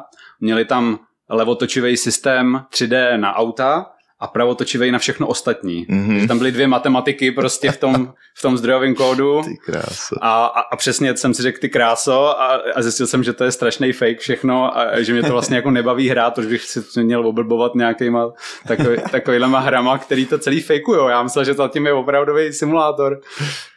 Tak, um, takže um, to samý jsem měl se všema hrama. Já jsem ani Mafii jedničku jsem nikdy nehrál dvojku. Vždycky jsem se odhodlal, že si to tak zahraju. Bavilo mě to chviličku, pak jsem se k tomu nikdy nevrátil, když jsem si tu hru koupil třeba znovu. Takže žádnou ze svých her si nezahrál pořádně? Takže celou No, žádnou. k tomu se teda dostaneme. Ono dohrát Ori taky je jako o, o, o vsteknutí si, ale k tomu se, k tomu se dostaneme. Jsme zpátky k tomu Warhorsu. Uh, tam tenkrát ale odešlo víc lidí, že jo? Z Tuk- z- vlastně z 2K šlo do Warhorsu. Vím o pár jménech určitě. Byli tam, určitě. Byl tam Radek právě, se kterým jsem začínal vlastně v Illusionu, tak, eh, tak ten tam byl jako programátor. Já už si teďka nepamatuju, který lidi tam byli na začátku, protože že jsme, dělali jsme to 6 let a těch lidí strašně přibývalo a ještě fluktuace lidí. A kolik vás tam bylo? Vlastně pamatuješ si to? Jako bajvoko? 80. 80? 80 no, něco takového. A když jsme pak měli ty stand-upy, takový ty pondělní, tak ta, ta, ta, ta chodba byla úplně narvaná lidma. A dalo se to ještě takhle dělat, že všichni dělali, byli na tom stand-upu jedním, nebo byli jste už jako roztýmovaný nějak? Tak to byl takový ten týmový, co se strategicky Jo. jo. týká všech a pak byly ty uh, stand-upy těch jednotlivých sekcí. Hmm. Programátoři určitě měli stand-up. A že to jsou taky ty moderní prvky, že jo, který musíme dělat taky, tak budeme dělat ag- agilně a, a, a budeme dělat stand-upy a tak a budeme plánovat a to plánování nikdy nefungovalo. A nejlepší jsou taky ty plány, kdy se prostě rozkatulkuje celý ten projekt od začátku až do konce a je přesně jako týden budeme dělat tohle, pak budeme dva dny dělat tohle a pak týden tohle a to přestane to fungovat prakticky po prvním milestoneu, už je jasný, že to... Takže se udělá jiný plán. Ehm, a, a to, tohle prostě nefunguje. Takže jediné, co mě v praxi fungovalo, bylo dáme všecko, co potřebujeme do priorit. To, co zjistíme, že potřebujeme dodatečně, přidáme do těch priorit. Budeme to třídit a to, co je nej, nejhorší, co potřebujeme nejdřív, tak na tom budeme prostě pracovat. Hmm. Jo? A v kontextu těch ostatních věcí budeme řezat, co, co nestihneme viditelně a budeme zjednodušovat to, na čem děláme, aby jsme stihli ten zbytek. jo. A, a tím, jak jsem tam byl hlavní programátor, tak jsem musel držet ten kontext toho, co ta hra ještě potřebuje, jak moc toho ještě chybí. Prostě byl jsem z toho fakt ve stresu. To byla jediná firma, kdy jsem měl jako panický ataky, jsem prostě nebyl schopný jet metrem třeba. Fakt, jsem se jo. bál, seděl jsem před metrem a říkal jsem, co budu dělat, já prostě Ty nevím. vole, to je... A, a, a to bylo normálně teďka, když funguju, nebo když jsem fungoval předtím, tak jsem si držel jenom to, co já potřebuju dělat. A já jsem si mohl dávat takový ty malý milestone, jako teď něco dodělám, budu z toho mít radost. Jasně. Tamhle ten člověk díky tomu něco začne dělat, bude mě, pochválí mě třeba. Odblokuju ho a jít jo, dál. Jasně. odblokuju a to je super, to mě jako naplňuje. Jo? A, a, a, tak, a ta po malých kouscích vlastně nemyslím na to, jak velký milestone jsou a co mě jako čeká za měsíce nebo roky, kdy ta hra bude, bude hotová, ale mám tyhle ty malý milestoníky, který můžu plnit a prostě posouvám se. Ale v této hře to nešlo. V téhle já jsem se musel být ten, kdo ví, kolik toho sakra ještě chybí, jak málo času na to máme. A teď do toho prostě byly problémy s lidma, že jo. Lidi si stěžovali na mě, že na ně tlačím. Já na ně tlačil, protože vedení na mě tlačilo Jasně. že takový ty dva mlínský kameny, pak prostě lidi chodili si stěžovat na mě k vedení, vedení řeklo, teda, to je, to je, to asi s ním promluvím. Prostě. Jo, takže to, to zastání bylo jasný. No ty jsi, jenom pro mě, ty jsi byl lead programmer, to znamená, že to už nebylo jenom o grafice teda. Nebo? To, to, právě nebylo jenom o grafice, ale nebyl tam grafický programátor. Takže já jsem dělal grafického programátora, pak když už přibyli nějaký další, tak jsem byl jako lead grafický programátor a, a, a, a dělal, zároveň jsem dělal toho lída těch programátorů, takže uh, jsem řešil ty stand-upy a nějaký to plánování a, a, a případně, když někomu něco nešlo, tak jsem s ním řešil, byl jsem takový trošku mikromanager, takže jsem uh, to s těma lid, lidma řešil a, a když jsme se konečně dohádali k tomu, co oni budou dělat a jak to budou dělat, tak um, jsem mohl dělat toho grafického programátora. Jo. Měli jsme sice CryEngine a řeklo by se, to tak je všecko hotový, no tak to tam prostě jenom nasázíme, spustíme to a to jede. No ale nedělali jsme first person střílečku koridorama, dělali jsme open world, RPGčko s miliardou stromů a tam prostě nefungovaly ty věci. Jenom nasázet tam ty stromy a vidět to v tom editoru, to prostě umíral editor, tam se pozná opravdu ten engine, který je designovaný na ty otevřené světy, kde je potřeba to streamovat nejenom pro ty lidi, co to hrajou, to je jakoby relativně snadný, to se dá, když se takzvaně jako builduje ten, ta hra, když se z těch zdrojových dat vlastně sestavuje ta, ta hra tak, aby člověk mohl hrát a může se rozsekat libovolně a připravit na to streamování, tak ještě během toho, co ta armáda grafiků a zvukařů a skripterů a jo, všech těch content creatorů, kdy na tom pracují, tak už v té době to musí být dost rychlý pro ně. Oni si nesmějí líst do zelí, oni si Jo, nesmějí navzájem jo, přepisovat jo. ty data. Takže tam se musela vymyslet ta struktura toho, jak, um, jak můžou kooperovat. Musel se rozsekat ten svět třeba na nějaký malý bloky, na kterých Hmm, můžou ty lidi hmm. pracovat nezávisle. Musel se eh, rozdělit do nějakých vrstev, aby někdo, kdo kreslí kytičky prostě na zem, tak aby nemluvil do toho, jak někdo dělá barák. No ale někdy bylo potřeba dělat kytičky kolem baráku a, Jo, a, jo, jo, už, jo. a už to drhlo prostě. Takže uh, grafici si to taky ro- rozdělovali sami, samozřejmě jako ne, nebyli úplně hloupí. Tam se právě pozná rozdíl mezi grafikem a herním grafikem. Hmm. Jo, že ten grafik když dělá 3D model, tak není limitovaný pamětí, není limitovaný prostě výkonem, má nějakou super farmu, která za ně něco rendruje a jo, nějakou jinou farmu, na který pracuje. On v tom svém 3D studiu a tam se to kreslí, ne? Nebo No, v nějaký máje. nebo má něco. je v 3D Jasně. studiu eh, podle, podle toho, co zrovna jako kdo je na co zvyklý v Blenderu.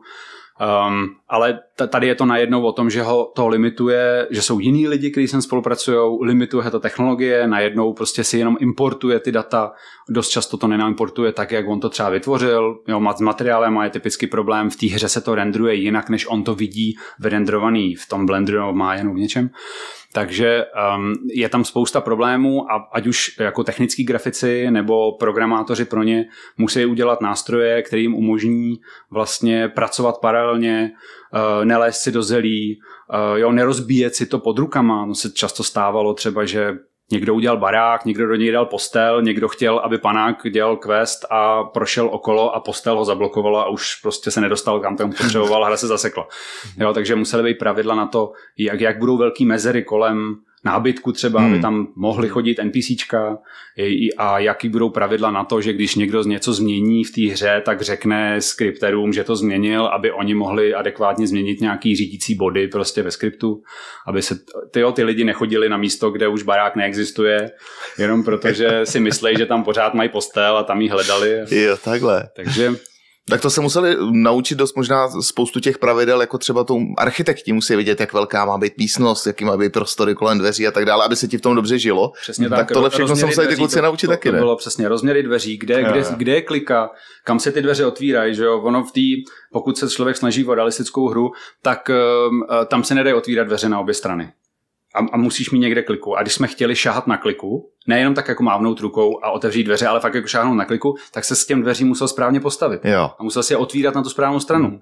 Jo, takže když se otvírali k, so- k tobě, tak musel udělat nějaký úkrok, jinou animaci. Teď tam, kdy- když se otvírali od tebe, když byl ten člověk třeba ve- vevnitř, tak muselo být zajištěno, že za těma dveřma nikdo nestojí žádný NPCčko. A co když tam stojí? Nebo co když tam stojí hráč? Tak odstrčí, že jo, nebo Jo. jako, N- jasně. NPCčko se dá prostě třeba instruovat, aby odešlo, protože blokuje dveře, ale hráči je to jedno. Mhm. Takže odstrkávat hráče taky jsme nechtěli, takže s tím realismem byl obrovský problém. A každý prvek, který jsme vlastně řekli, že tam bude, tak eh, měl neuvěřitelné konsekvence. Hmm. Jo, jako sbírat věci, eh, to, to byla jako noční můra, všichni mě proklínali, že jsme něco takového začali, že prostě šát na věci na nějakém místě kdekoliv, takže se IKčkem musela ta ruka eh, nějak jako vytočit, Aha. nesměla se moc prodloužit, ale bez prodloužení to jako nešlo a, a vlastně cho, jenom přijít k tomu stolu nebo k něčemu tak, aby se ta věc dala sebrat a vlastně se ten, to NPCčko na to mohlo natočit.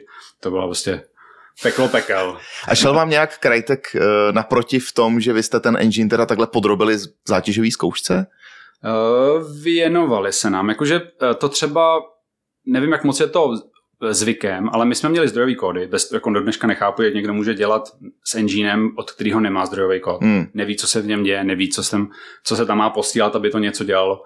Uh, má nějakou dokumentaci, ale ta většinou je uh, zastaralá, že jo, neupdatovaná Dokumentace, no. dokumentace, no. A, a, často dokumentace je generovaná, takže víš, že funkce prostě eh, kickball, kickuje ball a vůbec nevíš, co to je, proč to je, co to čeká. Doky prostě. Přesně, takže um, uh, máš zdroják, můžeš se podívat dovnitř, když ti nevyhovuje, co tam najdeš, tak to můžeš upravit. Někdy si tím vysvětlíš, proč to padá, nebo proč to nefunguje. Můžeš jim na fóra napsat prostě, hele, tady jste mi, tady říkáte, že tahle funkce dělá tohle, já vevnitř vidím, že to nedělá, tak co mi k tomu můžete říct. Um, a oni se mi opravdu věnovali. Takže já jsem byl ten primárně, kdo reportoval bugy, hlavně ty grafický a opravoval a pak jsem, musel jsem hodně improvizovat, naučil jsem se ten CryEngine, zjistil jsem, že jaký peklo je CryEngine, co je uvnitř. Zase jsi viděl ty párky, jak se dělají. Přesně šest let jsem dělal s CryEnginem a pak mě teda jako chtěli vzít do CryEngineu a já jsem se smál a říkal jsem, jo, to jste, to jste prokaučovali. Jste kluci. přišli pozdě. Když jsem vám poslal moje CV, tak jste nereagovali. Teď, teď už nemám zájem, teď už vím, jak se dělají párky u vás. No a celkově teda tu hru hodnotíš jak? Mě, podle mě vypadá fantasticky, bavila mě ty herní mechanismy, možná byly chvílema vlastně až moc jako realistický, což jako je daný tím asi, jak to Dan Vávra jako chtěl mít, ale jak to vidíš ty? Dobře, vím, že znáš ty párky zatím, ano, Přesně, ano, jako prostě víš, jak vím, se to, vím, jak se to jako Dan semlelo. chtěl, vím, jak moc daleko od toho, co jsme byli schopní udělat, to bylo.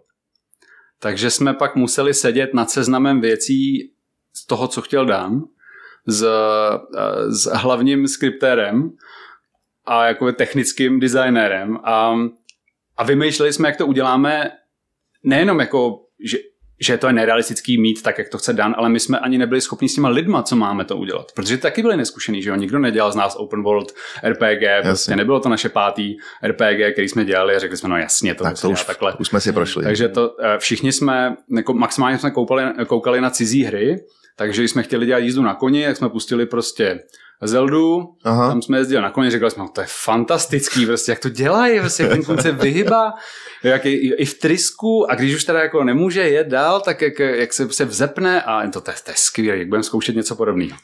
No, bylo to tragický, že jo. Teď, teď nevěděli jsme, jak na to, teď jsme zkoušeli různě testovat kolize, těch věcí před sebou, ještě ten kůň kůň moc rychle, jak to třeba přeskočil, jako ne, nevšimnul si ty překážky, nebo teď jsme neuměli jsme ho stírovat, jako natáčet podle těch, aby se vyhnul třeba, když člověk věl mezi stromy. Jo, aby nenarazil. Aby vlastně. nenarážel, aby tam plynule projel. No prostě některé věci nešly. Takže inteligentního koně jsme nakonec zavrhli, že prostě nebude se sám jako natáčet. Maximálně se bude držet cest, to je takový jako snadný, protože Hmm. ta cesta je prostě volná většinou a jakmile člověk jede po cestě, tak ten kůň se té cesty chytne, jako magneticky se jí drží a člověk může, může jet po cestě, ale jakmile vyjede z cesty, tak už je těžký pro nás to jako udělat. Takže jsme improvizovali i tím, co jsme zvládli udělat technicky a, a určitě to nebylo jako světová špička. Jo. Ale těm lidem to nakonec třeba stačilo, nebo si postěžovali, že to není tak dobrý jako v jiných hrách, ale asi se jim líbil ten příběh.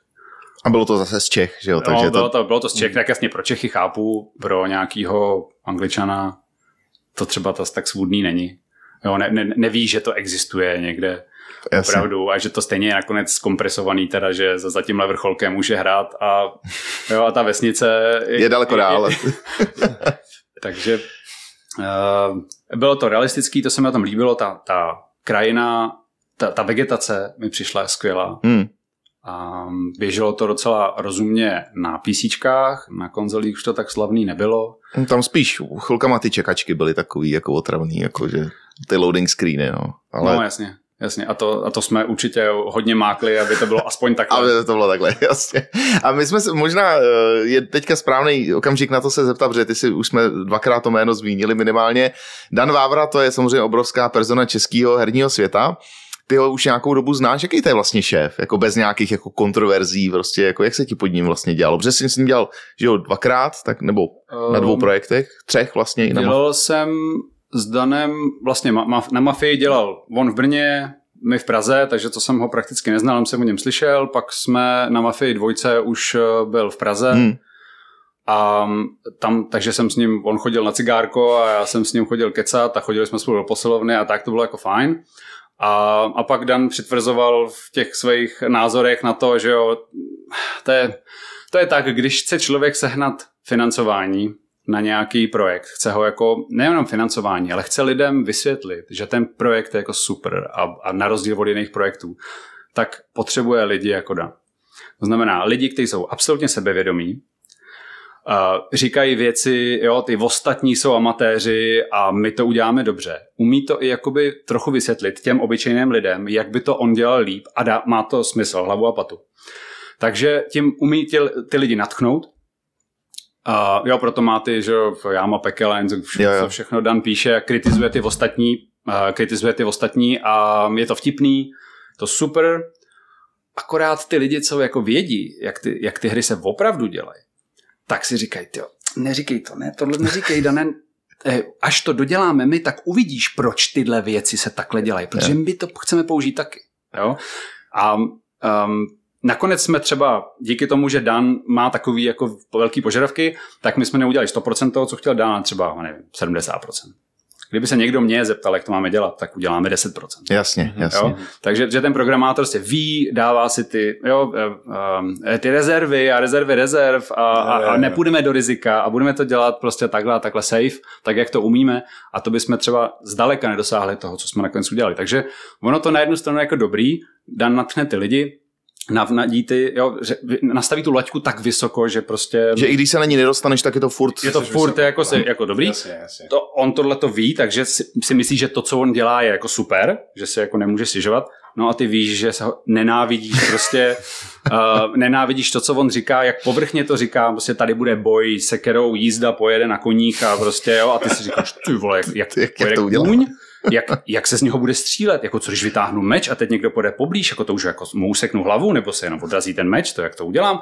Takže nevíš vůbec nic, nevíš, jak to budeš dělat, jo, ale on má ten jako high level plán a to je, to je snadný. Ty si říkáš, to taky dovedu, představit jako Jo, RPG jo. hru, jak tam jede jízda, stříle, jak kryjou je a nevím co, jo, mají štíty a je to všechno bezvadný. To je jako super, to je ta, ta snadná verze. Jo, ale jak to, jak to sakra mám udělat? Prostě ještě s těma lidma, kteří tady říkají, že jako nepůjdu do práce a nechce se mi a už jsem tady byl prostě tisíc hodin přes času a to, to víš, že jo, vymyslete si něco dalšího nového, klidně, já tady můžu být přes noc. Já a tady můžu bydlet. já vás, já vás nenávidím prostě.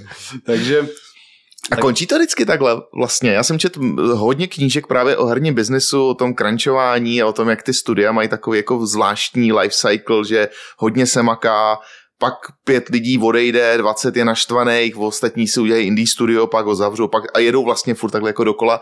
Dá se to bez tohle tlaku vlastně jako dělat v tom herním biznesu? Hele, kromě té zkušenosti, kde lidi dělali safe to, co znají, je to už jejich pátá stejná hra na technologii, kterou dostali prostě a tak, to, to jsme opravdu dělali safe, uh, měli jsme to za rok hotový, Um, jo, byl na to jasný budget, všechno fungovalo, crunche tam prakticky nebyly, já jsem tam byl třeba dlouho, protože jsem stejně neměl co dělat, ale jenom protože jsem nevěděl, jak se přesně dělají ty stíny a tak, takže jsem, já jsem zrovna dělal stíny ve Forze Horizon, hmm. takže jsem um, musel to hodně jako hledat na internetu a zkoušet si to a tak, ale jinak lidi tam moc nekrančovali, byli tři dny před tím, než se vydal nějaký milestone.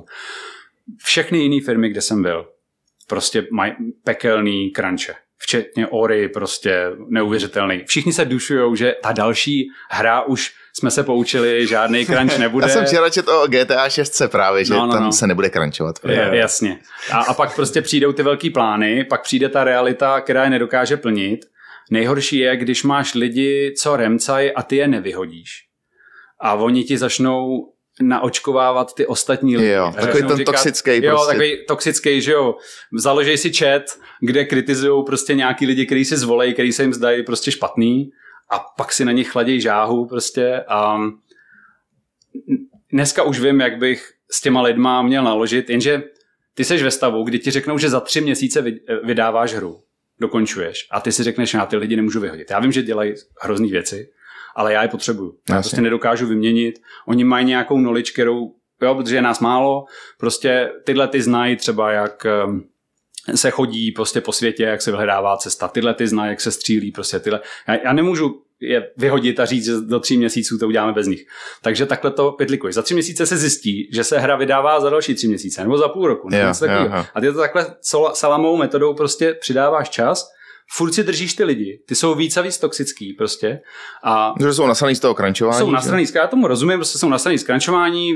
Teď, eh, jak si ta, ta message toho, eh, toho vedení není úplně jako jasná, protože taky si chce, nechce jako naštvat ty lidi, nechce jim říct prostě táhněte makat, prostě chce být se všema za dobře a takže jsou takový jako mlínský kameny hmm, a hmm, je to jede hmm. a teď ty lidi tam zůstávají a teď nějaký už jsou jako naštvaný a odcházejí protože nějaký jiný lidi je prostě vyprudili uh, svým chováním. A je to hodně o politice, to hlav, ten hlavní programátor prostě řeší, kdo komu smrdí, jaký kód píše a jak moc u toho mlaská prostě a, a, a proč nedodržel tyhle tyhle pravidla a proč já jako neřeším, že on je nedodržuje a tak a ty víš, že vyserte se na pravidla, prostě já mám za tři měsíce, to máme vydat, prostě teď to tady přes noc rychle dodělejte, aby jsme to mohli otestovat a mohlo to jít ven, jo, to hmm. má úplně jiný myšlenky. Um, takže to mě teda vyléčilo, jakože hlavní programátor už, už, už, ne. už jen tak nebudu. Ale a je to teda tohle daný tím, že Uh, jako moje teorie, ti, uh, jako proč se tohle děje, a to je teorie člověka, který na to vlastně kouká jako zvenku, je, že vlastně oproti jiným softwarům vyhledáte to místo, kdy to začne být jako zábava, kdy to začne být fun, což může být jako dost abstraktní a docela dlouho se to třeba dá hledat, že jo. Uh, jako ty tooly, když už nám popátý, tak jako asi už víte, jak to udělat. Mám furt pocit, že to, je, že to, že to jakoby hledáte zábavu, uh, kdy to začne být sranda a že to není vyloženě o těch skills, nebo pletu se, jako, že je to třeba i kvůli, díky tomu, že tam jsou třeba nějaký junioři a že pak se to prodlouží, že, že se crunchuje, že se nestíhá kvůli tomu, že vlastně děláte hru, která musí být v první řadě vlastně jako zábavná, což se blbě hledá, nebo odhaduje možná. Ve správné firmě, nebo takhle mi to bylo jako vysvětlováno. Eh, třeba u toho Ori, tam se hodně prototypovaly eh, ty mechaniky herní a ta zábava mnohem dřív, než se ta Ori vlastně eh, ukázala v tom, v tom správném světle, jo, tak jak měla skutečně vypadat. Takže to jsem, jim, to jsem obdivoval, že to takhle byli schopní říct, hele, tady Ori se může chytat nějakých kol a to ji nějak může táhnout a pak ji někde vyhodit a jaký tričky s tím dokážeme udělat, jaký puzzle a tak. Tak to, to, bylo, to bylo fajn. Eh, v ve Warhorse a i jako v jiných titulech to funguje, fungovalo tak, že eh, se řeklo, to bude, to bude zábavný, to já vím, Aha. prostě pojďme to dělat na ostro a pojďme tam dát, já nevím, jízdu 30. Tyjo, 30 se vůbec nehybe. Tak to uděláme. A zkusíme 10. To 10 je málo, ale tak my chceme 10 tady a 20 tamhle za houští. Tam už jako nemůžeš dojít, ale musíš je tam vidět, to je vlastně armáda.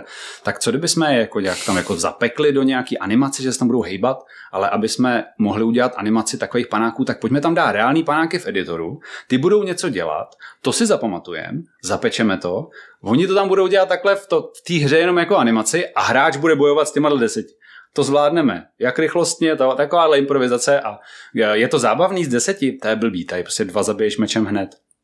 tak, mu, tak musíš prostě Jo. tweakovat, musíš, eh, jo, tyhle ty posunů budou na tebe útočit později, aby to nebylo tak snadný, že tady zabiješ, oni něco dělají, ty přijdeš ze zadu, zabiješ je a je konec prostě. Mm, To musíme. mm. Takže tam to- to je potom hodně na skriptu, ehm, na tom, jak to, jak to hrajou ty lidi, zkoušej to, dávají nějaký feedback.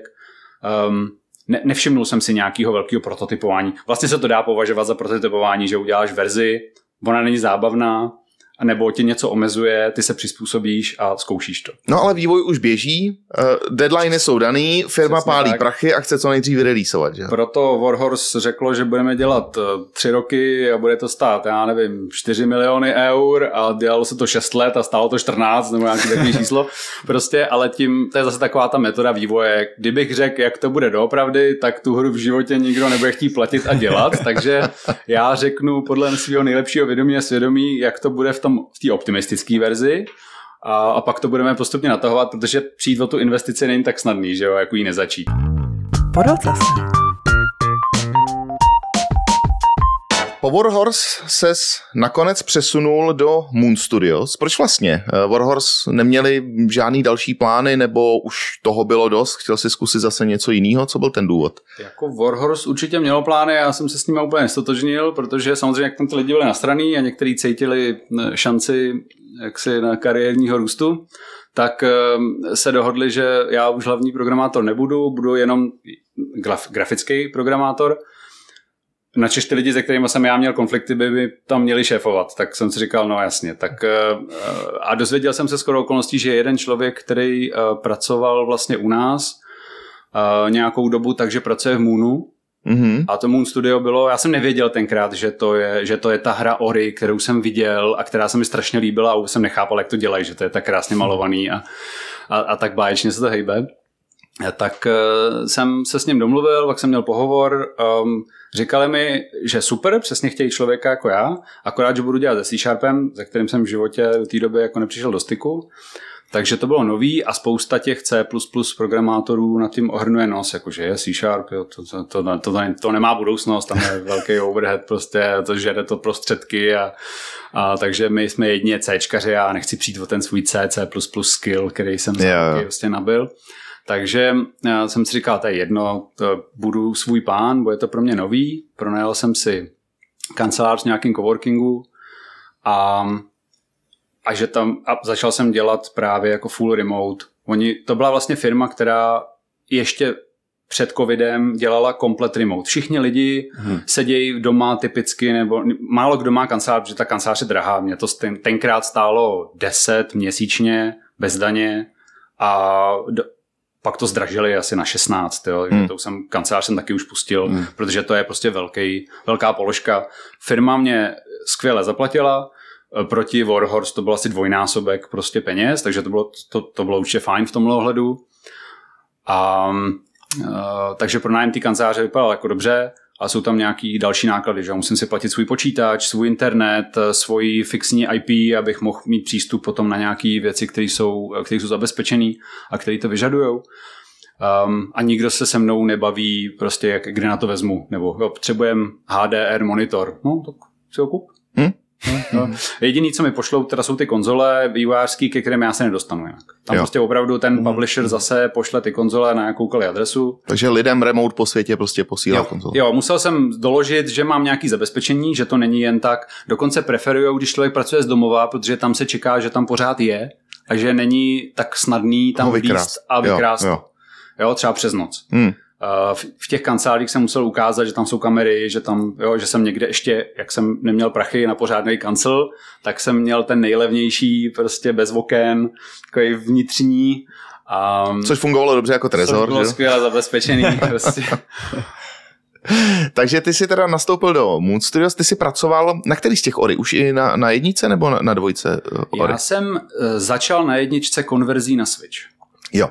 Jo, takže na dvojce už jsem malinko pracovalo a, a řekli mi, že pro ně je prostě potřeba udělat eh, na Switch konverzi. Záměr byl 60 fps, prostě 60 snímků za sekundu, aby to bylo plynulý, protože si zakládají na tom, jak rychle ta hra reaguje, zvlášť u skákačky je to No, třeba, jak rychle reaguje na ovládání. Což teda v některých jako sekvencích musí, protože jinak už by si fakt skočil z okna. Jako No, to... to... jasně, vím, že to ten, fam, ten známý útěk před záplavou. Ano, ano, ano, ano, ano. No, jasně. No.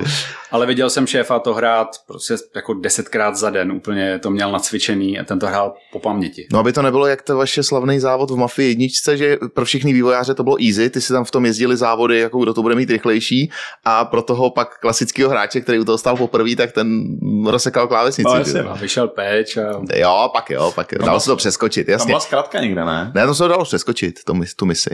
Jako, Jo, fakt jo. No, já vím, no, že no. tam byla někde zkratka, ne? Tam se dalo v té mafii podle mě zatočit někde. Ale já nevím, já nevím, No, jako už je to taky jo, jako, myslím, jako že fousatý. Ale zpátky k teda k Ori.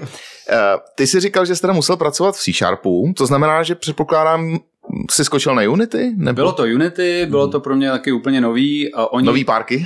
Skoro okolností teda, eh, původní Ori byla v, v Unity 5, což mělo nějaký jako fixní render, jo, bylo tam přesně řečeno, tady dej kameru, tady dej objekty, my to prostě vyrendrujeme tímhle tím způsobem. A uh, my jsme přešli na něco, čemu říkají SRP, jako Scripted Render Pipeline, takže já jsem najednou mohl přesně určit, co se kdy a jak rendruje. Mohl jsem to dělat vlastně, jako jsem to dělal v C, akorát jsem to psal v C Sharpu a, a když ten, ten základní C Sharp vypadá dost podobně jako C. Hmm. Takže to pro mě zase tak nový nebylo a já jsem hlavně byl na rozhraní mezi tím enginem, uh, který byl napsaný v C, C++ a, a tím, tím skriptem, který se dělal v tom C Sharpu. Měli jsme zase zdrojáky, takže na rozdíl od jiných týmů, měli jsme exkluzivní přístup Unity, která nám dělala podporu. Opravdu jsme měli na jejich serverech vlastní verzi engineu, do kterých jsme dělali změny. Oni nám to hostovali, oni nám zajišťovali, jestli tam mergeujou nové verze. Takže to byl zase jako exkluzivní přístup a já jsem mohl reportovat jim ty chyby a zase jsem často ale improvizoval, opravoval to sám, takže oni byli jako šťastní, že jsem něco jenom, nejenom nahlásil, popsal, co je špatně, Ale i ještě, fixnul. ještě fixnul a poslal jsem jim to. takže um, to byla jako zajímavá zkušenost a tam se vlastně musela z té Unity 5 na, naportovat ta hra na Unity 2.18, jako nějakou novější verzi a aby to vůbec na ten Switch mělo podporu, protože ta stará Unity to ještě neuměla, a, pak ta hra relativně dobře, skoro bez práce, běžela na tom Switchi třeba 50 FPS, jo, že k těm 60 jako nebylo moc daleko. No, jenže protože už sama byla dost optimalizovaná, ten content byl optimalizovaný, všechno bylo připravený, tak eh, to šlo, ale my jsme to chtěli dotáhnout na těch 60 plus něco ještě navíc, nějakou rezervu, kdyby tam došlo k nějaký byce nebo něco, tak aby ten výkon neklesnul pod těch 60. A Vymyslelo se, že bude ve variabilním rozlišení. Uh, to znamená, že ty zadní části té hry, které nejsou tolik v popředí, tak ty budou se renderovat v malém rozlišení, aby zabrali málo pixelů, a pak ty, co jsou blíž, tak budou v nějakém trošku větším, a ty, co jsou úplně nejblíž, tam, co Ori jako běhá na tom Mhm. mm-hmm. středním pásu někde, takže že bude, uh, to bude v tom maximálním rozlišení té konzole, aby, jsme to, aby to vypadalo hezky a zároveň to bylo rychlý, že čím méně pixelů se rendruje, tím je to prostě výkonnější. No, jenže ten engine to neuměl a ta hra na to taky nebyla připravena. Takže já jsem vlastně potom dohekoval do toho, do té technologie, že se v, interně řekla se té hře, ta hra řekla rendruj, tady máš kameru, rendruj. A já jsem si interně eh, vzal ty sprajtíky, protože to je všechno z takových 2D sprajtíků, tak jsem zjišťoval, v jaký hloubce vlastně jsou. Jo. Rozdělil jsem si ten svět do třech různých uh, míst v jedné textuře, v jednom jako velikém bufferu a vyhradil jsem jim tam rů, různě velký prostor, aby zabírali jiný, jiný počet pixelů a rozhazoval jsem je tam podle toho, kde ty sprajtíky vlastně jsou a tím jsem umožnil uh, renderovat v různém rozlišení na jeden zátah jednou kamerou prostě a to bylo jako famózní. Šéf z toho byl nadšený, že on jako to chtěl, ale nevěděl, jak toho dosáhnout. Já jsem toho dosáhnul na té na engineové straně, bylo to rychlý. A na rozdíl od triků typu vyrendrujeme tuhle část světa v jednom rozlišení, pak jinou kamerou, jinou část světa v jiném rozlišení, no to se vůbec nehýbalo. Jo? Takže tohle to bylo vlastně rychlý, um, účinný. Takže jsem si tím tam trošku jako vydobil tu pozici, že jo, umím to, nemusí mě nikdo hlídat, můžu to dělat sám, že to je, to je základ těch lidí, co dělají remote. Prostě mm-hmm. nestaráš se o to, co dělají, oni si plnějí, posílají ti věci, které jsou funkční, nikomu nic nerozbíjejí, prostě to, to takový lidi potřebuješ, jo, samostatný.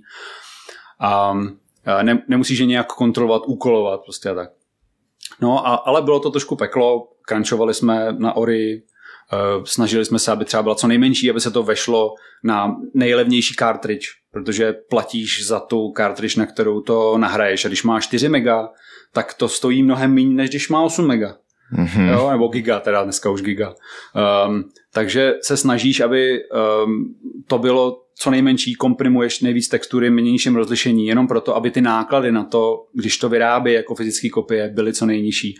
Bylo tam těch problémů hodně. A na konzolích taky to, to platí vždycky. Jsou speciální nařízení, někdo tomu říkají TCR, někde TRC, uh, nějaký checklist prostě věcí, které musíš splnit. Jak se ta tvoje hra musí chovat, když vyndáš ovladač, když zandáš jiný Jo, ovladač, jo, jo. když ti dochází baterka, když se ti objeví tahle hláška, prostě z sítě, sítě nefunguje nebo něco. To všechno musíš splnit. A ten checklist je dlouhý, třeba, nevím, 200 položek. A ono je i předepsaný, že musíš mít achievementy, že jo? Já jsem viděl v nějaký hře, že vyloženě Musíš vyskočil mít. achievement, který řekl, stejně bychom museli, že si z toho dělali prdel, tam něco, No, no, no, stejně bychom ho museli zobrazit, tak si dostal 10 prostě herních bodů. protože ta hra, protože ten Microsoft třeba nebo Sony má ten svůj systém achievementů, těm lidem se akumulujou, že jo, to, co splnili v těch hrách a tak, tak aby to ta hra tvoje taky měla, tak tě to musí nařídit. Musí ti říct, kolika, kolika bodový, v jakém počtu musíš mít.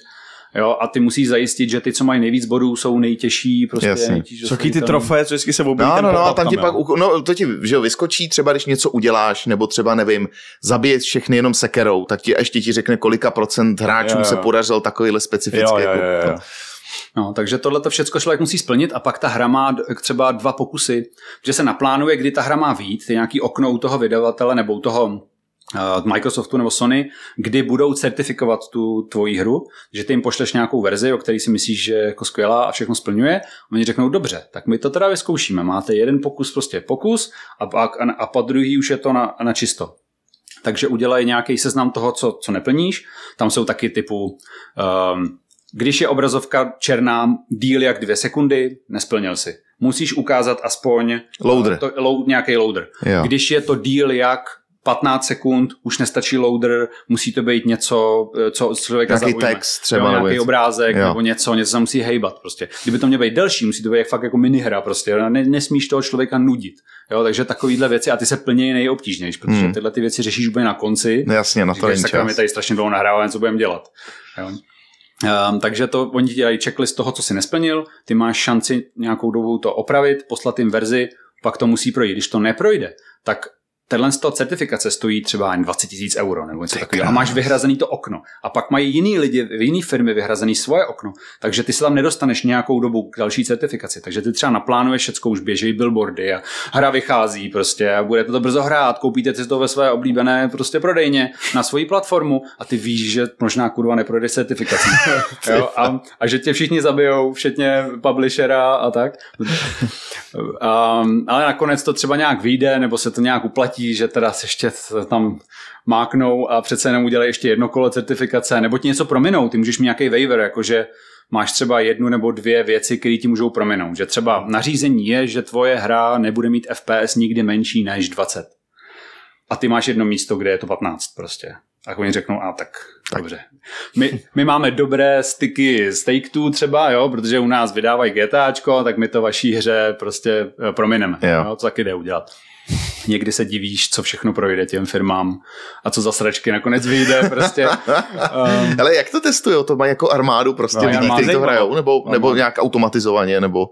Eh, Já si myslím, že některé věci jsou automatizovaně, že tam měřejí dneska už to je tak, že ta konzole, když se přepne do módu certifikace, tak ona už si třeba hlídá, jak dlouho je černá obrazovka, jak dlouho Jo, se... jo. Jo. tohle už si hlídá sama a když to failne, tak přijde hláška prostě, eh, tady si failnul, TCR, děláš tohle a tohle, to nesmíš. Hmm. Jo, nesmíš eh, nějaký debugový hlášky nebo něco takového, to tam nesmí být.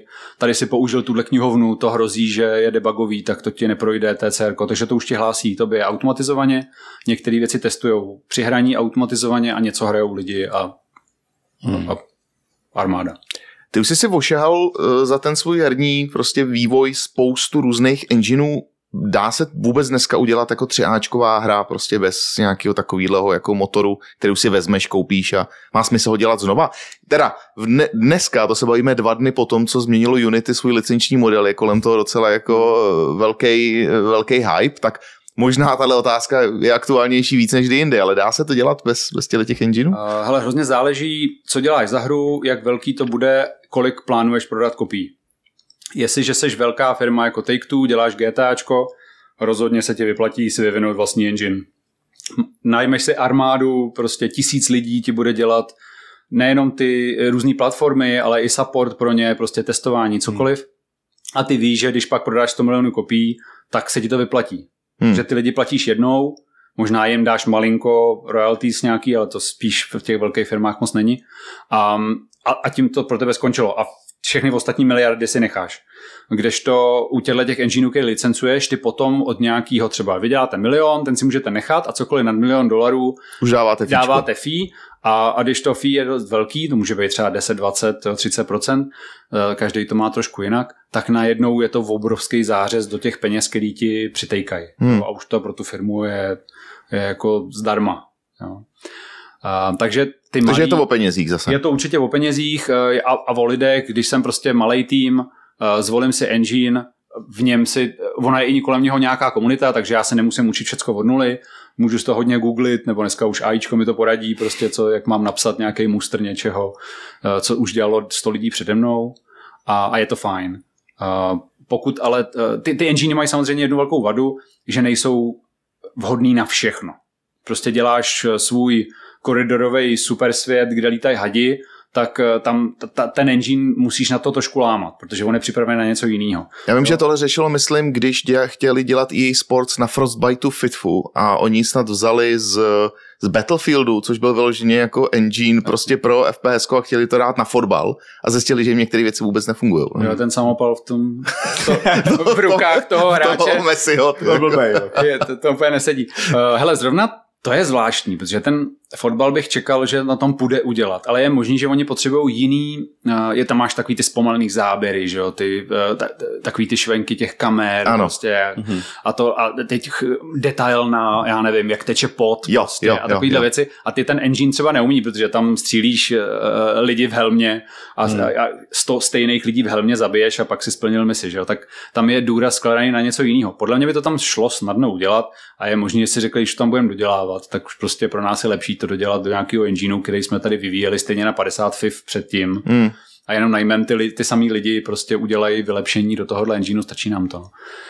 Takže zr- zrovna třeba u toho topspinu si pamatuju, že se tam kladl důraz na tohle, jak, jak se tváří hráč, jak mu vlajou vlasy, Jasně. ja- jak mu co mu teče po tváři a, a, a lidi vz, eh, byli někde v rozmlžený, byli lidi, kteří tleskali a mávali a tak. A, to, a na to stačil relativně jednoduchý engine. Ale na cokoliv open world, kde jsou potřeba právě ty nástroje, o kterých jsme mluvili, eh, který umožňuje jako armádě lidí pracovat současně, to je to, to jen tak každá technologie neumí a myslím si, že to neumí třeba ani ten Unreal. A proto si je, proto GTAčko, který je právě takový open world, kde dělá tisíc lidí, aspoň na tom posledním se tisíc lidí dělalo, tak eh, je pro ně lepší použít ty nástroje, který si vyvíjejí sami. Že by to stejně museli udělat do každého engineu. A ten engine by pro ně byl jenom takový odrazový můstek ta, na ten render třeba nebo na nějaký platform závislý věci. Zrovna jsme si tu s Polim říkali, že bychom možná si normálně třeba řekli, tak teď jsme v půlce a jdeme další hodinu a půl, jo. ale samozřejmě ten podcast má nějaký limit, takže budeme se muset posunout ke konci, ale prostě já jsem fanoušek, to je, jako, to je, to je slyšet, to je prostě vidět, to je, mě to baví. Uh, mám tady pár, řekněme, závěrečných otázek obecně o tom jako herním biznesu, o tom, jak to vnímáš ty po těch letech a zajímá mě vlastně první věc je, doporučil bys teďka vůbec někomu jako mladýmu, aby do tohohle biznesu plného krančování, nervů, přes času, prostě všeho, že by do toho jako měl skočit? Je to dobrý nápad? Já si myslím, že pro, pro některé profese je to určitě skvělá průprava. Prostě grafik, eh, který umí dělat grafiku pro hry, um, nebo programátor, který umí dělat jo, něco pro hry, tak eh, jak jsou vycepovaný tím, těma omezeníma hardwareu a vším, um, a těma procesama, který se při tom vývoji her musí dodržovat, tak si myslím, že to je skvělá průprava pro jakýkoliv, jakýkoliv vývoj, prostě třeba u toho programátora. Jo, kdy, my jsme vždycky říkali, kdybychom chtěli dělat peníze, tak, eh, tak eh, půjdeme dělat databáze. Jo. Jo, to, bylo takový, to se tak jako říká mezi programátorama.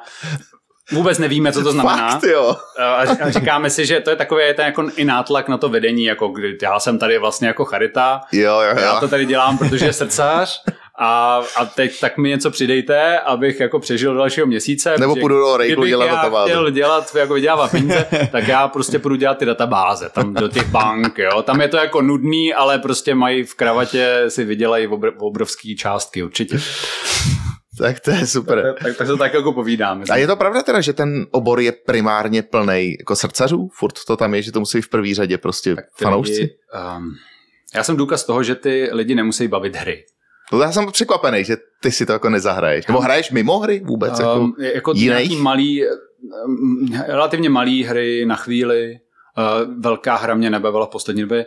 Žádná. a, a malá která, kdybys doporučil něco? Um, Já teďka hrál Mac Pixel 3, což jsem nevěděl vůbec, jako, že mě to bude někdy bavit. Totálně rozpixelovaná hra. Mm-hmm. A bylo to geniální. Mm-hmm. no, uh, já si teďka nespomenu na ten název, jo. Já možná tady najdu mobilu, ale je to typicky něco, kde sbírám, zabíjím miliardu malých nepřátel a Aha. sbírám hromadu malinkatých coinů, abych si něco vylepšil. Jo, jo, jo. protože to je na chvíli. Jo, a je to třeba jo, Vampire Survivor, eh, je něco, co jsem hrál v poslední době. A to jsou takový drobný, nebo raketky mě baví prostě od malička, že jo, první moje věc, co jsem hrál, byla Galaga na automatech, Aha. kde tam lítala raketka jo. sestřelovala včelky a, a do toho jsem naházel neuvěřitelný množství pěti korun. a, takže to do dneška mě drží, že nějakou raketovou takovouhle hru si, si zahraju, ale velký hry mě nebaví. A možná to bylo tím, že jsem strávil asi 11 let ve Warcraftu, kde jsem kdy jsem si říkal, to je ten smysl toho, když ty něco děláš, dosáhneš něco v té hře a ono ti to zůstane a má to jakoby v úvozovkách smysl. Že za rok třeba pořád tu věc, který si dos- dosáh, nevím, mám lepšího koně nebo něco, tak to pořád budeš používat. To není tak jako v té singlovce, kde si to zahraješ, pak to smažeš, protože jsi to dohrál a hraješ něco úplně jiného Jo, jo, od znova. jo. Jo, takže ten multiplayer mě jako vtáhnul, ten onlineový, a opravdu mě to drželo strašně dlouho a pak jsem, teď už jsem v odvykačce už mnoho let, už jsem čistý, uh, takže uh, už, už to nehraju a říkám si, že jako na důchod, až mě nebude opravdu nic, prostě budu mít spoustu času, naspořeno, prostě děti uh, už uh, pryč z hnízda, takže budu hrát Warcraft, že tam, to, to už si budu levlit, prostě budu si dělat cokoliv a, a budu šťastný, protože tam člověk může být úspěšný relativně snadno. Si říká spousta lidí, jsem zvědavý, jako jak, ty, jak ta naše generace důchodců to bude prostě pařit. Prostě, jo. Jsem fakt na to zvědavý, jak se tohle... Já si myslím, že jo, normálně s vnoučkem, tak toho tam vymastím fenejčelku úplně v pohodě. Já si myslím, že si to občas dáš, ale pak si řekneš, že bys chtěl být taky trošku užitečný. Jo, jo, a tam bude ne, tenhle těžko- problém. Těžko říct, těžko říct. Ale zpátky teda k té otázce, že většinou tam jsou ty srdcaři, pořád to platí, i když Um, třeba nehrajou. Já po myslím, že ty... Je to, je to přece jenom zábavnější pořád si, jak představuju já, než, než dělat ty databáze. Já jsem k těm databázím čichnul na vojně a tam mi to přišlo jako, že někde někam sázel nějakých tabulek, nějaký čísla, obrovská farma hučící něco dělala a pak přišla další tabulka, do které se sázely zase další čísla a, a, a, a interně to vyhledávalo něco, třídilo nebo něco takového. Takže to, to mi přišlo jako nudný. Tady je to přece jenom veselější, že tam člověk si to může vyzkoušet. Ta hra ho typicky přestane bavit po chvíli, nebo jak jsme se bavili o tom, vidím, jak se dělá ten pár, párek, navíc vidím, jak ten párek vypadá, když se ještě není hotový, jo, jak je úplně odporný, nedá Když ještě jíst, běhá prostě po prasečáku, Smrdí, jo, a, a, ty, někdo ti říká, že má být krásný a má, má být lahodnej a ty víš, že toho nedosáhneš prostě v tom čase, který ti na to dal, tak to je, to je nejhorší, že jo, pak se toho ani nedotkneš prostě, nebo aspoň Hmm. já se to prostě nezahraju, možná nějaký malý úsek, zajímavý úsek, ale ne celou hru, že bych si prožil ten příběh nebo něco takového. To už. To, to prostě vůbec mě, vůbec mě jako nebavilo.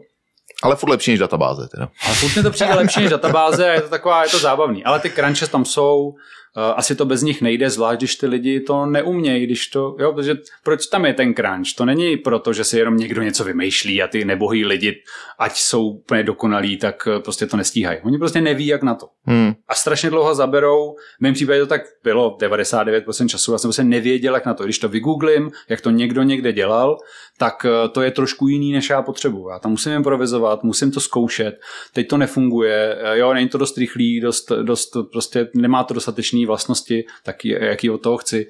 A nebo to nehodí na všechny platformy, prostě, protože nějaká z nich to nezvládá tou techniky, technikou, která je na to použitá. Takže je to strašný umoření času prostě jenom nad jedním problémem. Ty jsi musel naučit strašné množství teorie. Jak jsem vlastně poslouchal tu tvoji cestu, jsi říkal, my jsme to neuměli, ale pak už víš, nevím, průchod paprsek, kůže, prostě krvinky, jo, takovýhle jako deset tisíc různých věcí, ne? Jsi musel eh, naučit. Já jsem se to učil vždycky ad hoc, takže někdo říkal, hele, teď potřebuju tady udělat oko, aby to vypadalo jako oko, tak udělej na to shader, který mi to umožní.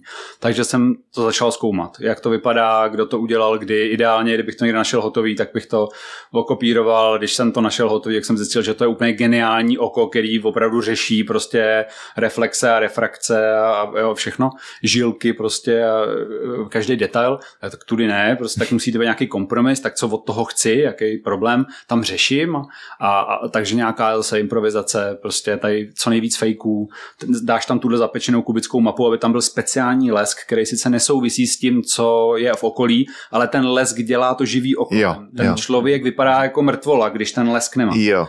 Jo, takže t- tam to, co chci, musím dosáhnout co nejlevněji, prostě a googlím o život, prostě co kdo, kdy, kde zvládnul. Málo kdy se mi stane, že najdu nějakou prezentaci, kde to někdo krásně popisuje. Takže většinou něco.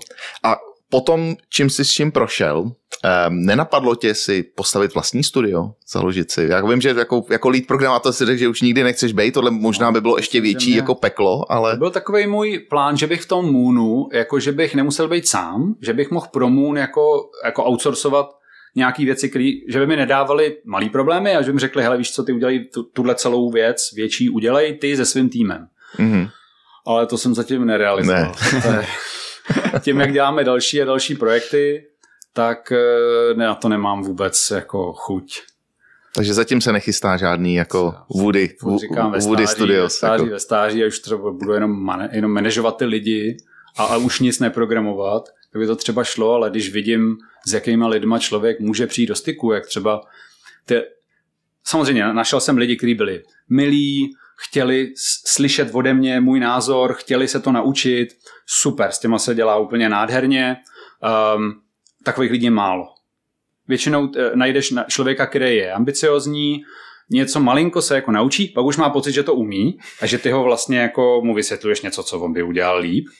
Jo, a, a už je tam takový ten, už to začíná drhnout a pak ti buď odejde a ty všechno, co si do něj investoval, ten čas, tak Je pryč. je pryč, používá ho někde, používá ty jako tu knowledge někde jinde, a nebo prostě tě vyšoupe a vystrká prostě, protože má úplně jiný nápady, jak by se Hmm. to dalo dělat a má pocit, že to je lepší. A, a, což třeba někdy může mít pravdu. Jo, to o tom, o tom žádná, jako starý obsah novým kouskům nenaučíš, prostě já už k novým, novým technikám vývoje asi nedojdu prostě.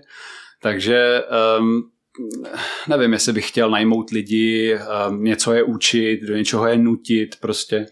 A je to, je, je teda pravda to, co se říká, že vlastně jako herní biznis je poměrně plný takových jako toxických lidí oproti jiným, jako třeba částem IT. Je to jenom jako uh, nějaký tunelový vidění, že zrovna ten herní biznis z těch IT firm je nejvíc vidět, nebo vůbec z toho, z toho jako řekněme IT biznesu nejvíc vidět, protože má největší dopad vlastně na, na, na ten svět, nebo Já si myslím, že lidi jsou všude stejní. Že to je- že ta distribuce je stejná těch. To lidech, myslím si, že jo, že tam možná, když je víc toho stresu, takže je větší šance, že se takový lidi jako v, projeví. projeví, vyniknou.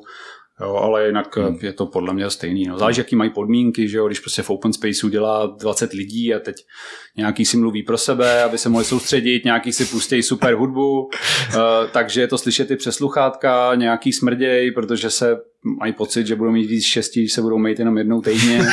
Mouchy nosí Jo, štěstí, jestli jo. něco, jo, tak Jobs to měl, že jo, Jobs se neměl vůbec a, a, protože podívej. věřil, že když bude jíst hodně ovocných šťáv a, a prostě, takže se nemusíme jít. jo.